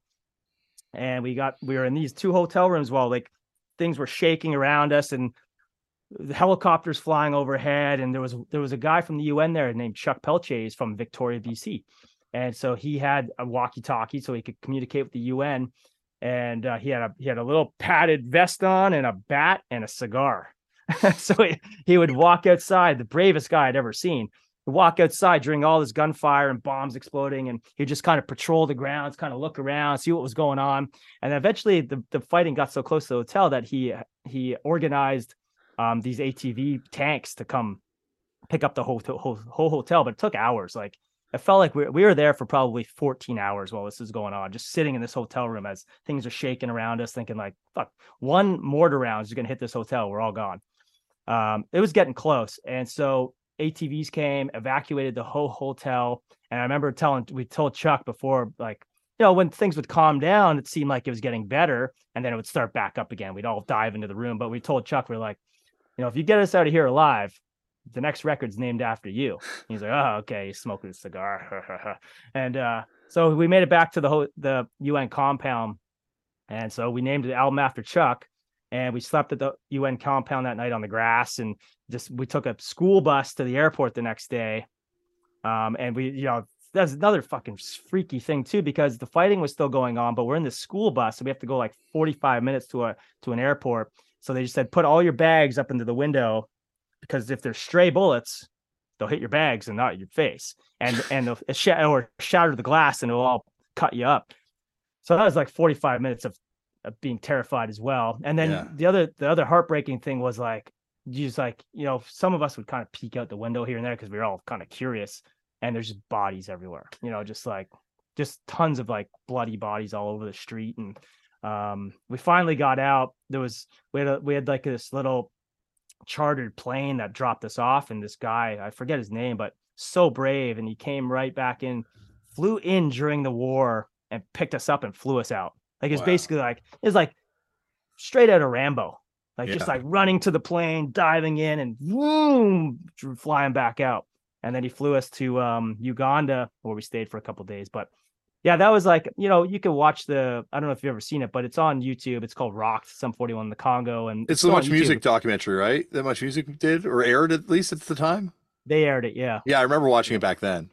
Yeah, and... it's it still gives me like I watch it maybe every couple of years, and it still gives me like chills and weird feeling. Yeah, because I I went to the Congo way after that just to shoot. Oh, you stuff. did? Yeah, we shot like in, and I was just in Kinshasa, so my experience oh, okay. was obviously a lot more, um, a lot different. You know, like um, and it's amazing because when when Dave was on, he told me like September 11th, you guys were nearly on one of those planes. Yeah, yeah, yeah. That was another thing. Yeah, it's it's uh, it's uh, well, it's amazing that like what kind of experiences you get put into in a band, but like looking back on it now, like huge historical moments. And like you're saying, through these documentaries, like I'm learning about what's going on in the Congo. You know, I hmm. fashioned myself a fairly well-read, worldly person at that point, but and I know now people are always saying, and it and it does feel like there's so much more terrible things happening in the world, and I think it's just because we lived in this sort of like ignorant bubble of all this shit that was going on in the world previously. Like there might be more going on, but it's not like there wasn't terrible shit going on, like three million people dying in a civil war. Yeah, back then. Yeah, you know, it makes me it makes it made me really angry about that because it, it was it's pure racism too. You know, it's why isn't if there's a war going on, like obviously there's wars going on right now, and it's really it's big news. Why is three million people dying in Africa in this brutal war and we're not being told about it over here? Like it's not top of any news story. Like to me that's just that's just pure racism because it's happening in africa and it kind of made us all really angry about it too it also shows you it's it, how who benefits you know like the computers the cell phones you know mm. and i and we're talking on these things right now like that's yeah. a there's a sort of like horrible irony but like keeping people in the dark about what actually is the cost of these things and like how much is is benefited from destabilizing a region and promoting yeah. war because yeah cheap phones and then you have right now Ukraine war and, and and people are helping Ukraine with like you know weapons and tanks and whatever they need. No one was helping Congo back then. No one no one was sending and like no one was sending anything for anyone to I don't know. It just it was a thing. It was very eye opening because it was it was something like man, I can't believe this many people died and none of us were and and no one from the international community was helping the conflict. Like no one was trying to get in there and and try and stop it but you know as you have wars that have happened since you know you'll get like big rich countries like canada and the us and germany and they're helping the ukraine try and you know get out of it it's yeah it's it's interesting eh, well not interesting it's it's horrible like you said it's it's no other reason than racism why oh, yeah. it happens and and these minerals these you know going there and being in this incredibly extravagant hotel in Kinshasa mm-hmm. because that was where they could get insurance for us to stay and realizing that everyone that's there is either from an NGO or from a mining company that's yeah. benefiting from how horrible the situation is for people. And like for a country that's that rich in minerals, like there were not a lot of working traffic lights, there was no garbage pickup, mm. not a lot of clean water. And this is in a capital city. So clearly none of this money is making it back in to the people's hands. Yeah, essentially that that country really should be a rich country. Yeah. Um, that I mean, the amount of diamonds they have, and just just like endless uh, mines full of these all these stuff, all this stuff that we all get every day. Um, they should be a rich, rich country. I mean, yeah. I don't know. I well, don't know it's going to take, but well, and, you see, and people throw out their phones. You know, like people see these minerals that are left in these phones that are just yeah. waste at this point, and it's like, wow, yeah. what the cost for this thing? And then we Some, just someone's life. Yeah, someone's life, and then we just buy a yeah. new one every two or three years because it's got a better camera. Yeah. Or or it's you know the battery's better on it or some some bullshit, and it's yeah, like I guess to actually unpack this thing requires us to look at the way we live our lives in a way that people yeah. don't want to or, or, or certainly aren't prepared to. Yeah, I mean, and there's, I mean, there's obviously lots of this stuff in life. I just did a interview with Moby, who just came out with that uh, punk rock vegan movie um, and so that's another thing is like I'm not I did this interview, but I'm not I'm not vegan. I don't eat a lot of stuff, but I'm not vegan. But I was I sat there while Moby explained to me why I should be vegan. Yeah. And so like that's another thing, like animals, like so there's lots of like ways I think, you know, that after all these talks and being in the Congo or talking to Moby, it's like it makes you self-reflect on mm-hmm. like your own life, you know, and how you could live it or teach your kids how to live it, you know, um, in a way that's not hurting others yeah, it's it's interesting now. Ray, well, it's, it's raising kids. I, I want them to get exposed to punk. I wish there was something out there that sonically they identified with, and the way that punk I identified with punk, yeah. that would give them exposure to uh, different kind of ideas, different sorts of, you know, maybe it's social media. Maybe they don't need it from music anymore because now you can get mm. it from TikTok. Like you can be exposed to veganism or some sort of yeah. political issue that you would otherwise be completely ignorant to. So you don't need Propagandhi singing it to you in a really catchy song anymore. Yeah. Yeah. It's, I, I, yeah, I think the same way. Like, I wonder, like, when we kind of got into punk when we were teenagers or whenever we did, um, how we kind of like that was like our thing and we grasped onto it and it was our it was our identity and we dressed like it doesn't seem like nowadays maybe maybe i'm wrong because i'm getting old but like i wonder if my kid like four and eight are going to get that thing out of something like is there going to be a band or something that's going to change their life and they're going to start dressing like it they're going to start acting like it and i don't know i don't see it as as as prominent as punk was for us but maybe mm-hmm. there will be something i don't know yeah i think there's like i was talking to a kid and they were telling me about uh aesthetics and being like an aesthetic goth versus being into goth music and then yeah. you can just be into the vibe of something yeah. now and have yeah. no other connection to what you have to like where like you're saying before, it was an all-consuming identity. It's like, oh, you're a metalhead. You got to grow your hair. You got to wear these shirts. You got to not be into this. Yeah. I remember going to see I think it was like Emperor or Cradle of Filth or something, and, and it was like at the Reverb, and the opening band was like, "This song goes out to anyone with a backwards baseball cap, shorts on." And a baggy T-shirt. It's called "Death to Posers," and that's exactly what I was wearing. oh god, that's amazing. now you can be in a You're like- steady. yeah, oh fuck. that's totally about me. I can't pretend it's not about me at all. everyone just everyone just turns and looks at you. Like, oh, oh, poser. that's poser. So, eh, but now I guess you could totally get away with it. You could just be like, no, I'm just aesthetically black metal. I'm just into addressing black metal, or I'm, I guess I would be aesthetically epiphat in my clothing choice back then. yeah, yeah, yeah. I think I think the whole dress code thing is is kind of gone. I, I still see kids dressed up like you know the Liberty Spikes Mhm. or you know, but I don't think it's as prominent as it was when we were kids. You know, No. if if someone walked around Ajax with spikes like them, like punk rock. He likes punk rock. you Yeah. know, you just you do it. You know, Now you could be in a Ghost Main. You could be into, you could be in a Rancid. You could be in the Casualties. You could be into Chaos Punk. You could be into Japanese stuff. Like it's, it doesn't. hop. Yeah, you mean hip hop yeah, and just yeah. spiking out your hair. Yeah, yeah. it's like total aesthetic liberation. Yeah, it's like also like face tattoos, you know, it's like it's like a hip hop thing, but it's also a punk thing. It's like Yeah. also like a, you know, so it's like it's all broad now. It's an emo thing. Emo thing, yeah, Even like it, and it used to be a hard person thing. It used to be like you saw the person with face tattoos. It's like there's no way that person's not incredibly hard, and this. This could go real awkward real fast. I remember I remember on Warped Tour showing up and and and Lars Frederiksen just newly had uh what, skunks across foot. Yeah. I was like, whoa, like Jesus, like just stay away from that guy for the tour. you know?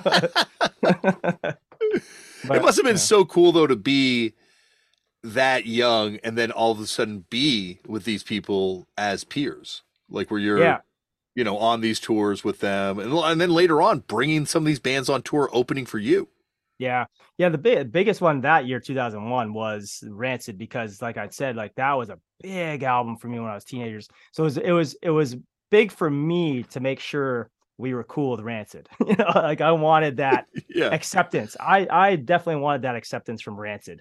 Um, and and and they liked us. We talked to Tim a lot on that tour, and uh, Matt Freeman was always kind of nice to us. And but yeah, y- you know, it's been you know Pennywise so for whatever reason, and I don't know this, and I've talked to the Pennywise guys about this, but when we were young and we were um, you know, coming up and we were Fat Lip was on the radio and we had stuff on MTV for some reason, bands like the Vandals and Pennywise, they liked us. Fat Mike came on our, our, our bus, walked right on, didn't knock, and uh, you know, introduced himself. And uh, we were blown away because the band basically got started because of NOFX. He says um, you're the greatest band he never worked with. He he said that Sum 41's the only band he wished he worked with when he was on the podcast last time. Really? Oh, that's Yeah. nice of him. He, he said uh, that was the one he feels like a Sum 41 Records. That's like the one he wished he got to do. Yeah. I mean, he uh declined us in the early days. So Uh, did you get did you get one of the rejection letters? no, I, I Okay. maybe, I maybe I, I didn't personally, but Okay. maybe we did. but uh yeah, there was, I mean Epitaph, Fat Records, it was all early stuff, you know, that they just like, nope. Yeah. But yeah, no, he did tell us like uh way back, like 2002, like if we ever are off island ref, Def Jam, that he wants a, a, a crack at us. And I guess he just it's never happened. I don't think he's really involved in Fat Records as much anymore. I don't know. Why, when everything does blow up and explode, there's this sort of uh, subsuming into pop culture that happens. I guess like that first MTV appearance, but then from then on, it like, you know, like uh, like Paris Hilton, like celebrities, like all this sort of shit was around you guys. Uh, was it hard to navigate? Because you always uh, were always super down to earth. Like anytime I ran into you guys, I talked to you over the years, and like from the hundred million video just to like running into you play different places, Iggy Pop backstage and stuff. Like just always chill and always, always, always grounded. But I imagine that would have been like a weird place to find yourself in, where all of a sudden the whole world's coming at you, and people that aren't necessarily from this kind of uh, low ego, no ego world. Yeah, it was a strange time. Uh, I think there was also the the feeling of like wanting to be taken seriously, and I think that's a big thing in our band's career because we were so sl- kind of slapstick on our first couple records, um, and then like we wanted to become we wanted to be taken seriously, and that's I think that was a big thing on like does look infected and Chuck. And around those times, you know, Derek starts Derek and Steve moved to LA. Yeah. Um, and I, I don't think that they I mean, maybe from an outside perspective, maybe people uh thought that, you know, Derek had an ego or something like that. But I think it was he's so introverted that he, he, people think that he's being a dick because he doesn't talk so much, I guess. And I've seen this so many times over 20 years or 30 years since I've known him. Um, that people are like, "What's up? What's up with him?" And then Steve's the opposite, where he's just so loudmouth, and so he's always cracking jokes, and people are like, "Fucking Steve's such a dick." And he's like, "No, no, he's he basically just cannot be ever serious. Yeah. Like Steve, Steve just couldn't be serious. He just had to joke about everything. So that was it was like two ends of the sword. It was kind of like you got the quiet guy that doesn't talk, and people think he's a dick, and you got the loudmouth who's always cracking jokes, and people think he's a dick. And Dave and I are kind of just like, you know, going through, you're just kind of like being us, and we're kind of quieter. Um, but I think, yeah, the Paris Hilton thing, going back to her, I, I, I liked her a lot. You know, I she would come around, she was nice. I remember walking down the street, and she she would give like a hundred dollar bill to a homeless guy or something like that. Like she was super cool to most of the people that I ever saw around, and um, she's very friendly with me. We partied quite a bit, you know obviously those were like big party days and she was really into partying and we were into partying so it was just nonstop partying and uh but it, yeah it was what got weird and i think also what kind of got a rift between us and greg nori at the time was greg hated that derek was dating paris Okay. um he didn't want that around our band and um, because all of a sudden Derek's in like page six and he's you know in Us Weekly now and Greg hated that and Derek was Derek just, I mean, just let the fucking guy do it, okay? Just he's not like it's either that or he's gonna sneak around and do it, you know. He's doing it anyway. So it was strange times for sure because yeah, that was the first instance like Derek was finally he was he was like in Us Weekly now. I was like, holy shit, that's like actors are in that. Yeah. I guess that brings up something I wanted to talk to you about. Um, you know, the the the fact that there's always sort of this control that people are trying to exert over you it seems like in in like the band i mean like in terms of like we want you guys to party super hard you know we'll pick up the bill. You know dave was saying that like trashing hotel rooms do do crazy shit. We want you to be like Motley Crue vibes and and be this sort of thing but only on their terms. Like there's sort of this sort of uh controlling nature to it but there's also this as young people this encouragement to get fucked up. Like i remember Hmm. telling telling you guys at the 100 million shoot and saying that oh yeah we finally got to a point where we're just like no more all alcohol riders because at the beginning you, there's something like having an all booze rider yeah. but you're kids that's completely understandable why you do Yeah. that but as an adult and as a parent that's the last thing you'd want a bunch of kids have to Yeah, I remember showing up on like a, we uh, did a college tour in the US and we had only booze on a rider. yeah and it was it was a dry it was a dry campus. So we walked in, there was like a bottle of club soda and fruit punch. like every you know, saliva, saliva and American Hi-Fi had like platters of shit, and we're just like, but yeah, I think it was a thing. Like that was we were we were we did like we were into trashing stuff a lot back then. We were into destroying buses and hotels and and we were doing it a lot. And but it also came a time where we're like, well, we have to pay for all this. And so I think that was where the label kind of stepped in and liked that vibe. And they liked everything we were about, ex- including that. And, and basically, it was kind of like, you know, keep doing it.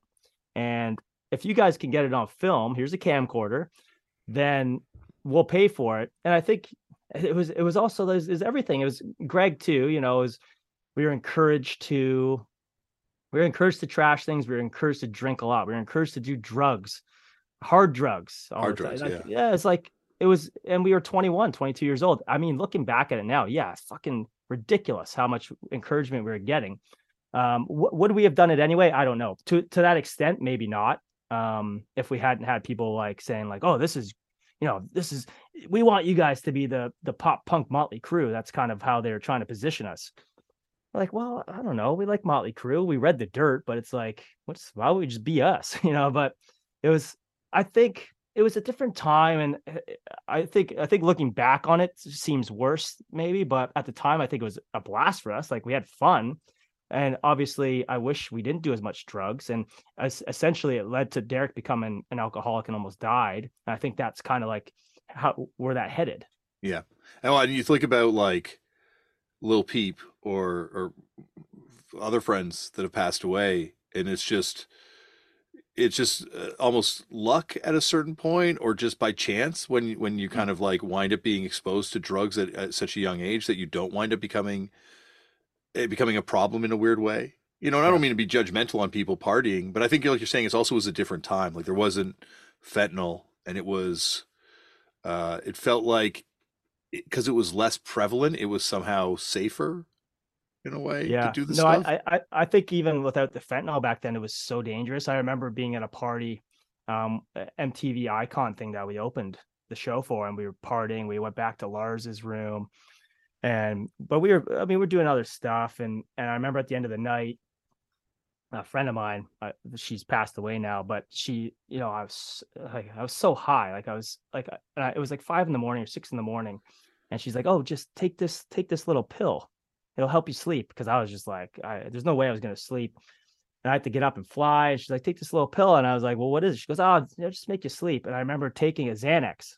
Oh, yeah. And getting back to the hotel. And I remember the hallways, I, I saw my hotel room and I was just like, it started hitting and I was kind of like, fuck, I can't, I could hardly make it back to my room. Fell asleep face down on the bed in my clothes. I woke up 12 hours later, still in my clothes, still in the same position, thinking like, and I remember researching it and being like, what the fuck did I take? Um, people are dying from that. Yeah. People are dying from the mix of like, you know, hard drugs and Xanax. Um, Back to John Belushi dying from a speedball, right? Like, yeah, it's like, and this is a friend that I trusted, you know, this is like someone that she was much older than me, like 10 years older than I was. I was 24, 25 at the time. And I really trusted that she was kind of like this parental figure saying, Oh no, take this. This will help you sleep and i'm thinking like fuck man i could have re- i could have actually died last night like she she should have never gave me that and that's that's what was happening and that was kind of the naiveness of our band too we were just so we had a lot of older people around us like greg um, friends of ours from toronto that moved to la and we're kind of just like we felt that they were looking out for us all the time but really they were just feeding us drugs yeah. Well that, they, and that's the like i heard that you stop maturing when you become a full-time musician. That's where you are. So there's like and then these people that just never had to come back to reality and just stayed in this world. So you look at them like they're adults but they're not adults in their behavior. And god like fuck with labels fucked up spin on and and and bands we've been on tour with and all sorts of situations you find yourself in it's it's very much like the cliche of what you think the record industry is going to be like. It's oh, yeah. very much like Ronnie or uh, what's the John C. Reilly music movie? Whatever oh, um, that. Yeah, I forget what yeah. called. Yeah, except yeah. except they want you to do the cocaine. They're not trying to tell you not to do it. They're like really like, no, you yeah. should do it. If you do it, I'll buy you any record you want on your want list. Uh, you know, if you do it, you know, you're gonna it'll be better for your band. You know, like it it really is something that fuck, I saw it. Yeah. And I was a little could, bit older. You can really get yourself. I mean, I remember my uncle telling me when we got signed, he said, "Keep keep your nose clean." And I was like, "Talking about like I'm 19." Like, and then years later, I was like, "Oh, I knew what he was talking about." And it was around everywhere. Like we weren't the only band. You know, there was so many bands that we would party with. You know, like so it was it was a big thing in the early 2000s. But I just I I don't like the idea of how we had these older people in our life that were providing it, um, encouraging it.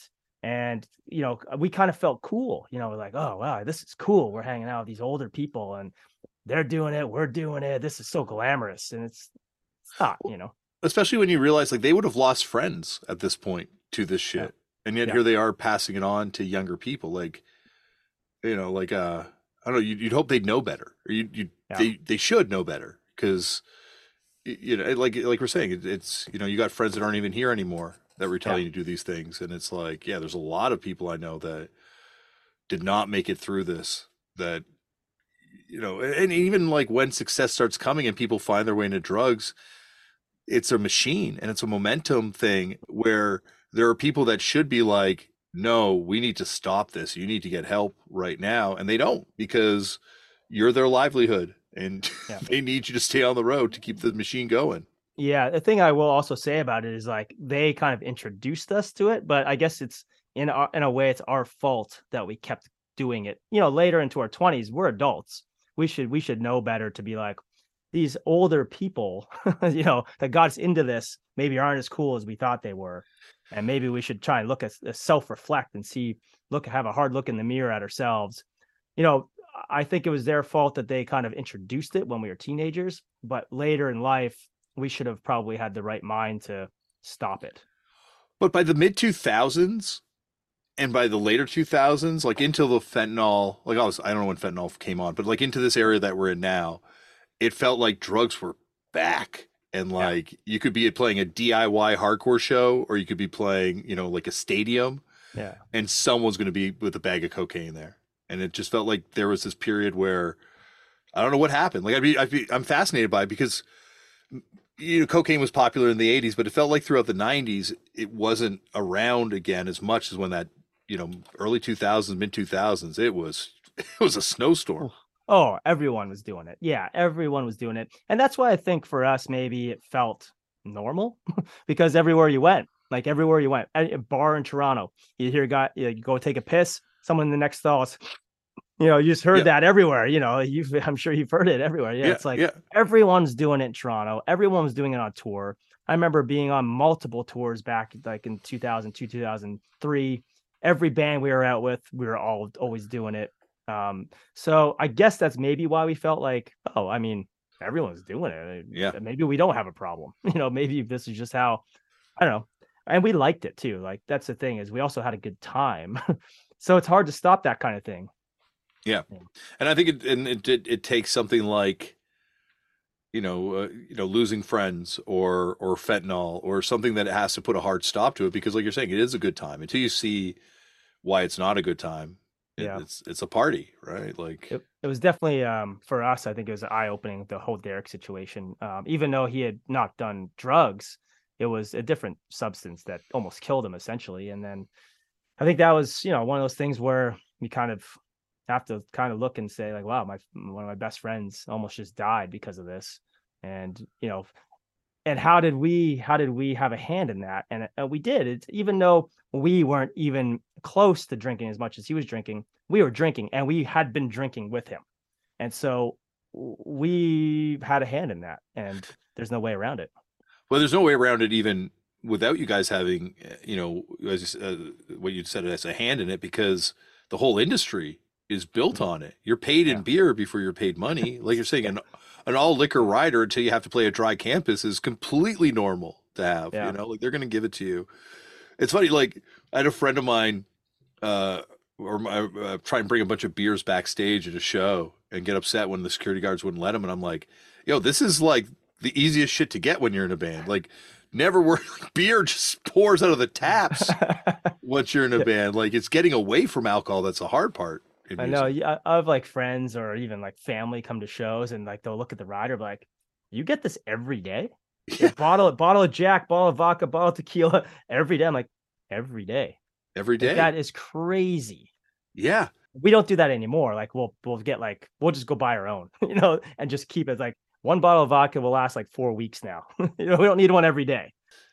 Uh, it's all. It's just part of it right? Like that's there when you get there. The rider's there. So if you have a problem with it, and if you don't have a problem with it, even if you're just like, oh, what's this? Experimenting. Yeah. It could become a problem really quickly because, you know, if you drink every day in the normal world, you're an alcoholic. If you drink every day in the band music world, you're just a, a just on the road. Band dude. yeah, you're just on the road. I got it. Like yeah. I'm I'm lucky I was straight edge because I'm sure I would have a problem with it. Oh, I not a doubt in my mind that I would have. If how long? How long have you been straight edge for? Not not anymore. Now I smoke a lot of weed. Oh. But until the weed, I was straight edge for since I was like sixteen. Oh, okay. I was like thirty. Oh, but you don't you don't drink? No, like once in a while, like I'll have something, but yeah, like it really just you know, I never like you're saying, like with with the drugs, it's a condition thing. You know, like yeah. you get conditioned to enjoy it and, and conditioned to kind of have good times around it and then it yeah. becomes part of a lifestyle and I, yeah. I think I skipped out the conditioning. Weed, on the other hand, I love that stuff. That is awesome. it really. Are, are, you are you vegan too? Yeah. Yeah. Okay. Yeah, I, I went vegan during the pandemic though. I wasn't vegan until oh. very recently.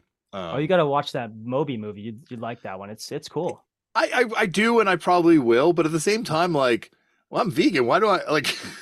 like I'm already I like you know I'm already in the church. I don't need to be talked into the door anymore. Like I, I follow like these vegan websites for recipes because I love my kids aren't vegan, but like I love cooking for myself and you know it'll be like 10 vegan movies every vegan needs to watch right now it's like unless it's telling me that this vegan shit is really bad for me and this whole thing's been a con i don't need to see it like i already know that all this shit I, like i know what's up like that's Yeah, why i'm yeah. doing it but Yeah. Uh, the movie makes I mean, yeah, the movie makes a lot of uh, sense and good points. That's why I was like, shit, I gotta I gotta do something about this, you know.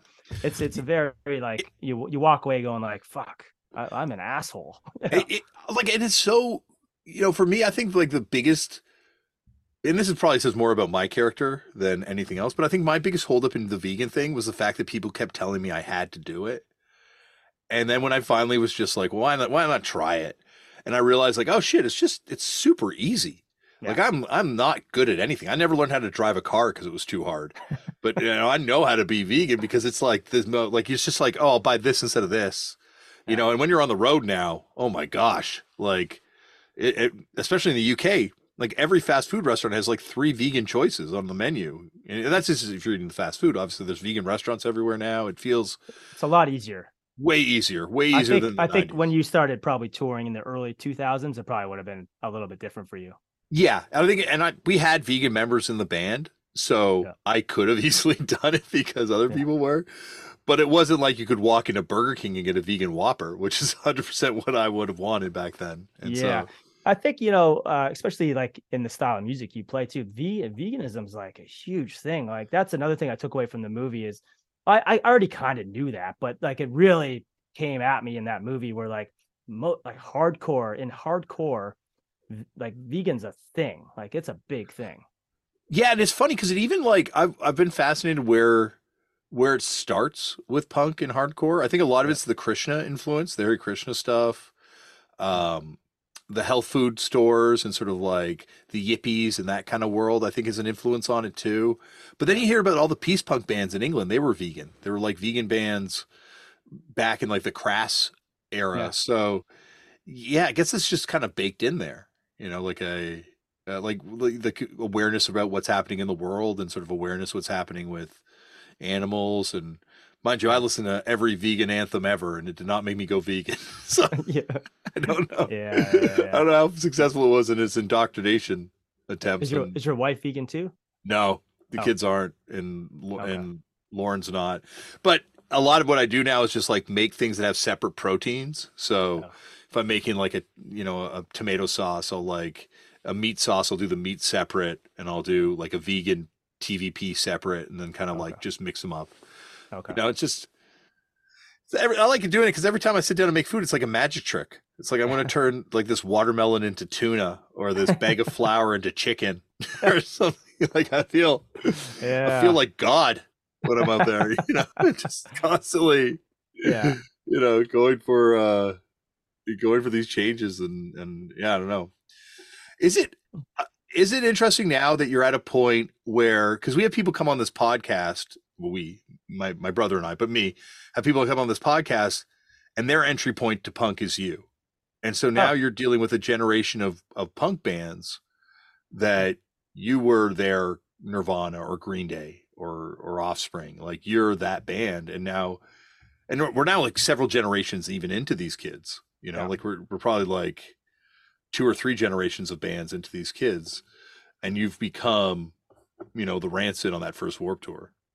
Yeah, don't I mean, I'm sure you feel the same way. Like I, I've been asked this before, but it's kind of like I still feel like we're a young band. And I'm, I don't know if you feel like that too. Like Mhm. I still feel like we have so much more to do. Like I don't know what it is. I don't know how Rancid felt in 2001 or or how Bad Religion felt in 1995, but I still feel like yeah, it's flattering to hear bands start their bands because of us or we were their Nirvana or whatever, but I, I'm in my head. I don't feel like we're that band. I still feel like we're still a kind of a young band. I don't. I, that's just the way Yeah. I feel. I don't know why. Um, you know, I've had, I've had, you know, even bands like Neck Deep or something will say like, yeah, so I saw Sum 41 in England in 2002 and blah blah blah, and that's great. But it's like, I, I don't know. I something about that whole thing. I'm just, I I don't, I don't ever think about it because I just I really feel like we have so much more and we're such a young band still. And we're but we're not. I know that. yeah. Well, because I think it's like like the perception of time, you know, yeah. like the it's just so different like how at some points like you're saying like that between you know the the Spider-Man soundtrack and the half hour of power it's like 2 years and how it felt kind of long at the time but this yeah. whole thing goes by in like a blink of an eye like True. The, it's 20 years in in a day it feels like yeah and also the thing is like a band like us we've had major ups and downs in our career like massive like we're to the point where like you know all killers here and then it's kind of like this and we kind of go along and then we go rah we take like a huge dip like between the mid uh, the end of the 2000s with records that you know the, the that were basically as as a record label would say a flop um for us we like them but yeah. they just they didn't they weren't commercially successful um so uh so you know we had these ups and downs we're to the point now where like we're playing bigger shows than we ever have now which is strange to like i don't know how that stuff happens um so it's to me i'm just kind of like uh, I'm just taking it like as people say, like one day at a time and one show at a time. Where I want to be shocked every time I walk on stage. I don't want to expect it. Like I'm sure every time Motley Crue and Def Leppard walk on stage right now, they're like, "Oh, we're playing in front of a stadium, sold out." Yeah. I don't want to expect, and I'm sure they expect that. I don't want to expect it, so I want to every time I walk on a stage and it's and I I don't even want to even know if it's sold out. I just want to be shocked every time um, now because that's just the way I, my my mind works. And uh, I, you know, I'm pretty happy where we are. I'm glad that Derek's. I think the biggest thing is, is like Derek's healthy, and that's important. And uh, he's really into the band again, and he is he's so driven now. And so I think the band. I'm happy because I think the band will keep going at least. You know, I don't yeah. know whether we're gonna have another dip or I don't. I have no idea. It doesn't. That's not really important to me. It's just that we're still playing and we're still and we're happy about playing. Yeah, like it feels like. I guess what I saw you guys uh, we were on tour together in Australia on that Soundwave tour. And it felt like that was a pretty low point morale wise in the band. I don't think Derek was doing too well at that point. Yeah. And just to see, like, you know, once again through our, our mutual friend Tom, like the success and kind of like the like comeback. I don't want to say comeback because it never went away, but like just like how it's sort of at another point, it's like really awesome to see that, you know, it's like this career where like you are riding ups and downs, but like there's still sort of this like you know, up to go to. Yeah, I think um I think with bands like ours that like can can stick around this long because both of our bands now have been around for a long time. Um, there's something to be said that our bands are still doing well and people want to see us. It means that we we always were good, you know, like because you get that through your career. It's like this band's shitty, they suck, and blah. You, you hear about all this stuff, and you it starts to kind of get to your head. But now I'm like thinking, uh, you know, like kind of like a big fuck you to those people because like people still want to see us actually more than ever. You know, it's yeah. like which which is it's just like we win and you lose, you know. Yeah. Well, I think like every time I'd walk through our practice space and hear bands that, you know, it's it's humbling when you kind of realize how many bands don't even get an opportunity to do it one time around. Yeah. Let alone to be still doing it decades in. It's it's like, wow, that's crazy. That is yeah. so yeah, and then you have to look at bands like you know the Pennywise and the Rancids and the bands that were that have had these careers where they've just kind of kept doing it, and to be able to make a career out of your art is is like the greatest thing on earth. Yeah, well, that's the goal. Right? That's the that's, goal, right? Like, yeah. yeah, yeah, it's like the uh, it, like all this idea of like, oh, this band's selling out, this band's doing that, this band's doing this it's like we're all trying to do the same thing. We all want people yeah. to see our music and we all want to try and make a career doing this thing or try and make this thing sustainable. Maybe not a career in it, but make this thing as sustainable as possible. And yeah, it's it's amazing that like years later, it's all these bands that play together these terrible all ages shows in Southern Ontario. Yeah, I mean, I st- I always I, like. There's been moments where I've tried to like uh, define selling out, and I always what I always come back to is like a band selling out is doing something they don't want to do just for money. That's mm-hmm. kind of what I always think about selling out is like I'm doing this Tropicana commercial. I don't want to do it, but they're offering me a million bucks, so I'm going to do it. And I'm proud that our band never really has done anything like that where we've never want like we even wanted to do that shitty Spider-Man video. Yeah. you know, we wanted to do it. Like so it's yeah. like we've never I don't blame you. That like did you meet Sam Raimi? Did Sam Raimi direct it? No, it's Marc Klasfeld. Okay, okay. Because Yeah. Sam Raimi directed that Spider Man, right? I think. Maybe I think it's the Sam Raimi one. Yeah, yeah. There's Must have been at the premiere. You should know this. You were the, you're probably at the premiere for this thing. I think we were at the premiere. Yeah, yeah. but again, like it's so long ago. Yeah, yeah, I get it. I get it. Um, but yeah, I mean, we just never really. I'm sure. I'm sure you guys have never done it either. It's like where you've done something where you're just like you feel bad about it that you're just doing it because you're being told to do or you're getting a lot of money for. And We- we- we've never really done it. We've done it. We played Wakestock on Toronto Island one time, and we were like, "Well, they're going to give us a." They were giving us like I forget how much money, but it was in the grand scheme of things not that much. We were like, "Oh, we let's do it." Like, how bad could it be? It was pretty bad. it was pretty bad. That was very early on. You got the feeling of like we shouldn't be doing this right now. Yeah, like I was like Oh. looking at the giant inflatable deodorant can beside me, and I'm like, "Yeah, I don't think this is worth the money." Yeah, I mean, there's always those instances where you play and you're kind of like, oh, this is shittier than This I thought it was gonna be. Yeah. But that's not like selling out. That's like this has just turned out bad. you That's know? true. And yeah, like even even when and I think even when things are like, oh, this is bad, those are some of the best memories. Oh You yeah, know, you remember unless those it's- ones. Yeah, unless it's like, you know, a war breaking out around you type things. But like yeah, like the the the disastrous shows or like the weird tours where That's what I was telling you. Like when we did my inter, like the interview for Cone's Cave, is like you guys like have this kind of uh, like eclectic sound. Like, like you guys can go out with agnostic front, or you could go out with Arcade Fire, and it's not weird. well, apparently with Arcade Fire it was a little weird for the fans. there, so- but you know the Germans, they uh they don't they like They they're don't fuck real, around. Real, real deal music fans, right? So- Yes. and they tell you what they're thinking. I remember doing an interview in Germany on the second record, and they're like, "So uh why is this album so much shittier than your last one?" We're like. Oh, we kind of like it. You know? They're just like honest. They're just as super honest. They they definitely and that's like the funny thing because like you can talk to like the smallest crust band ever, or you can talk to like you know Sum forty one, or you can talk to the Foo Fighters, and it's humbling to know that every single band will have the same experience in Germany of having an interviewer completely make them feel like shit at some Yeah. point in the interview. Yeah, yeah, totally. It's always been like that, which I, which I appreciate. You know, I know at this, at this point in my Yeah. career, I want honesty. Yeah, exactly. And I think it, to know that, you know, you've experienced it, it makes you feel like you're part of the union. Like Yeah. you're you're part of this thing. Yeah. Eh, Cone, you're part of this thing. And anytime you want to come back on this podcast, please know you're always welcome. Awesome. I appreciate that. It's been a it's been a blast. Thanks for having me.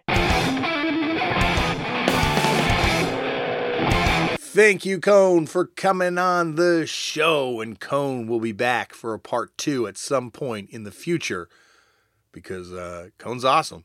That, that was a lot of fun. That was like six hours of intensive conversation.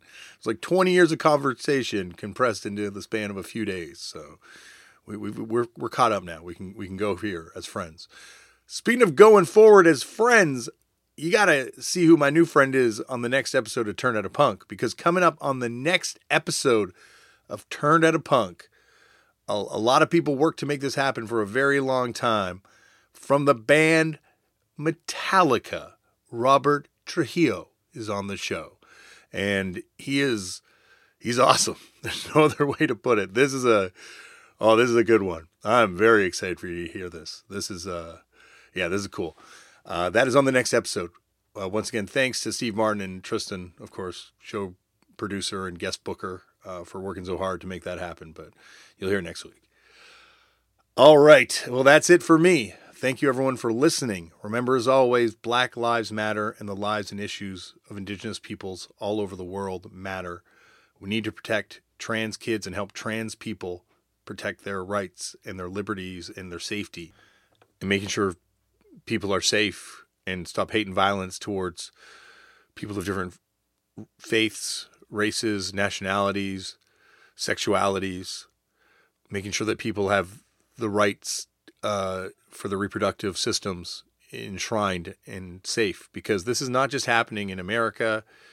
It's not just happening in Canada. You can see it happening all over the world. These there are people that are are, are attacking people's lives and freedom because we're not talking about political issues here. These aren't political things. These are just basic human rights shit. Like people deserve to be able to be free and not have to worry about violence and discrimination. So get involved with people that are affecting positive changes in this world or organizations. Uh, donate your time, your money, your whatever you can because it'll make you feel better to help.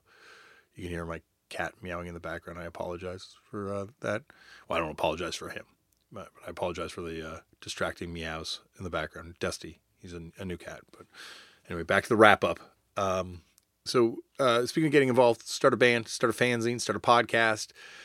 Punk is a genre built on you getting involved and participating, and uh, it'll make you feel better. And you know, maybe maybe it's just drawing a flyer, maybe it's just you know drawing a zine and and putting it out, you know, a couple copies. You know, just keeping it for yourself.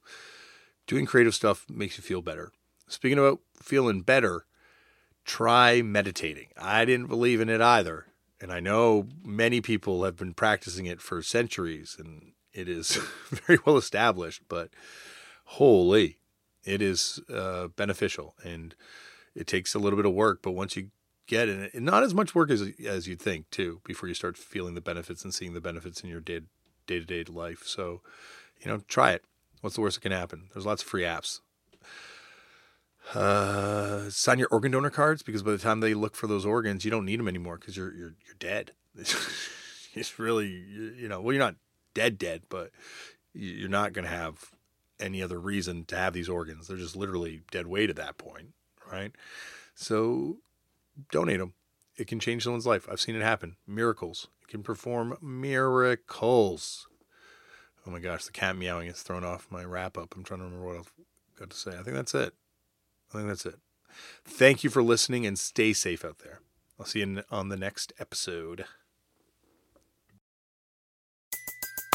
Everybody in your crew identifies as either Big Mac Burger, McNuggets, or McCrispy Sandwich, but you're the filet fish Sandwich all day.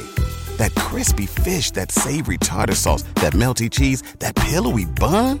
Yeah, you get it every time. And if you love the filet of fish, right now you can catch two of the classics you love for just $6. Limited time only. Price and participation may vary. Cannot be combined with any other offer. Single item at regular price. Ba da ba ba ba.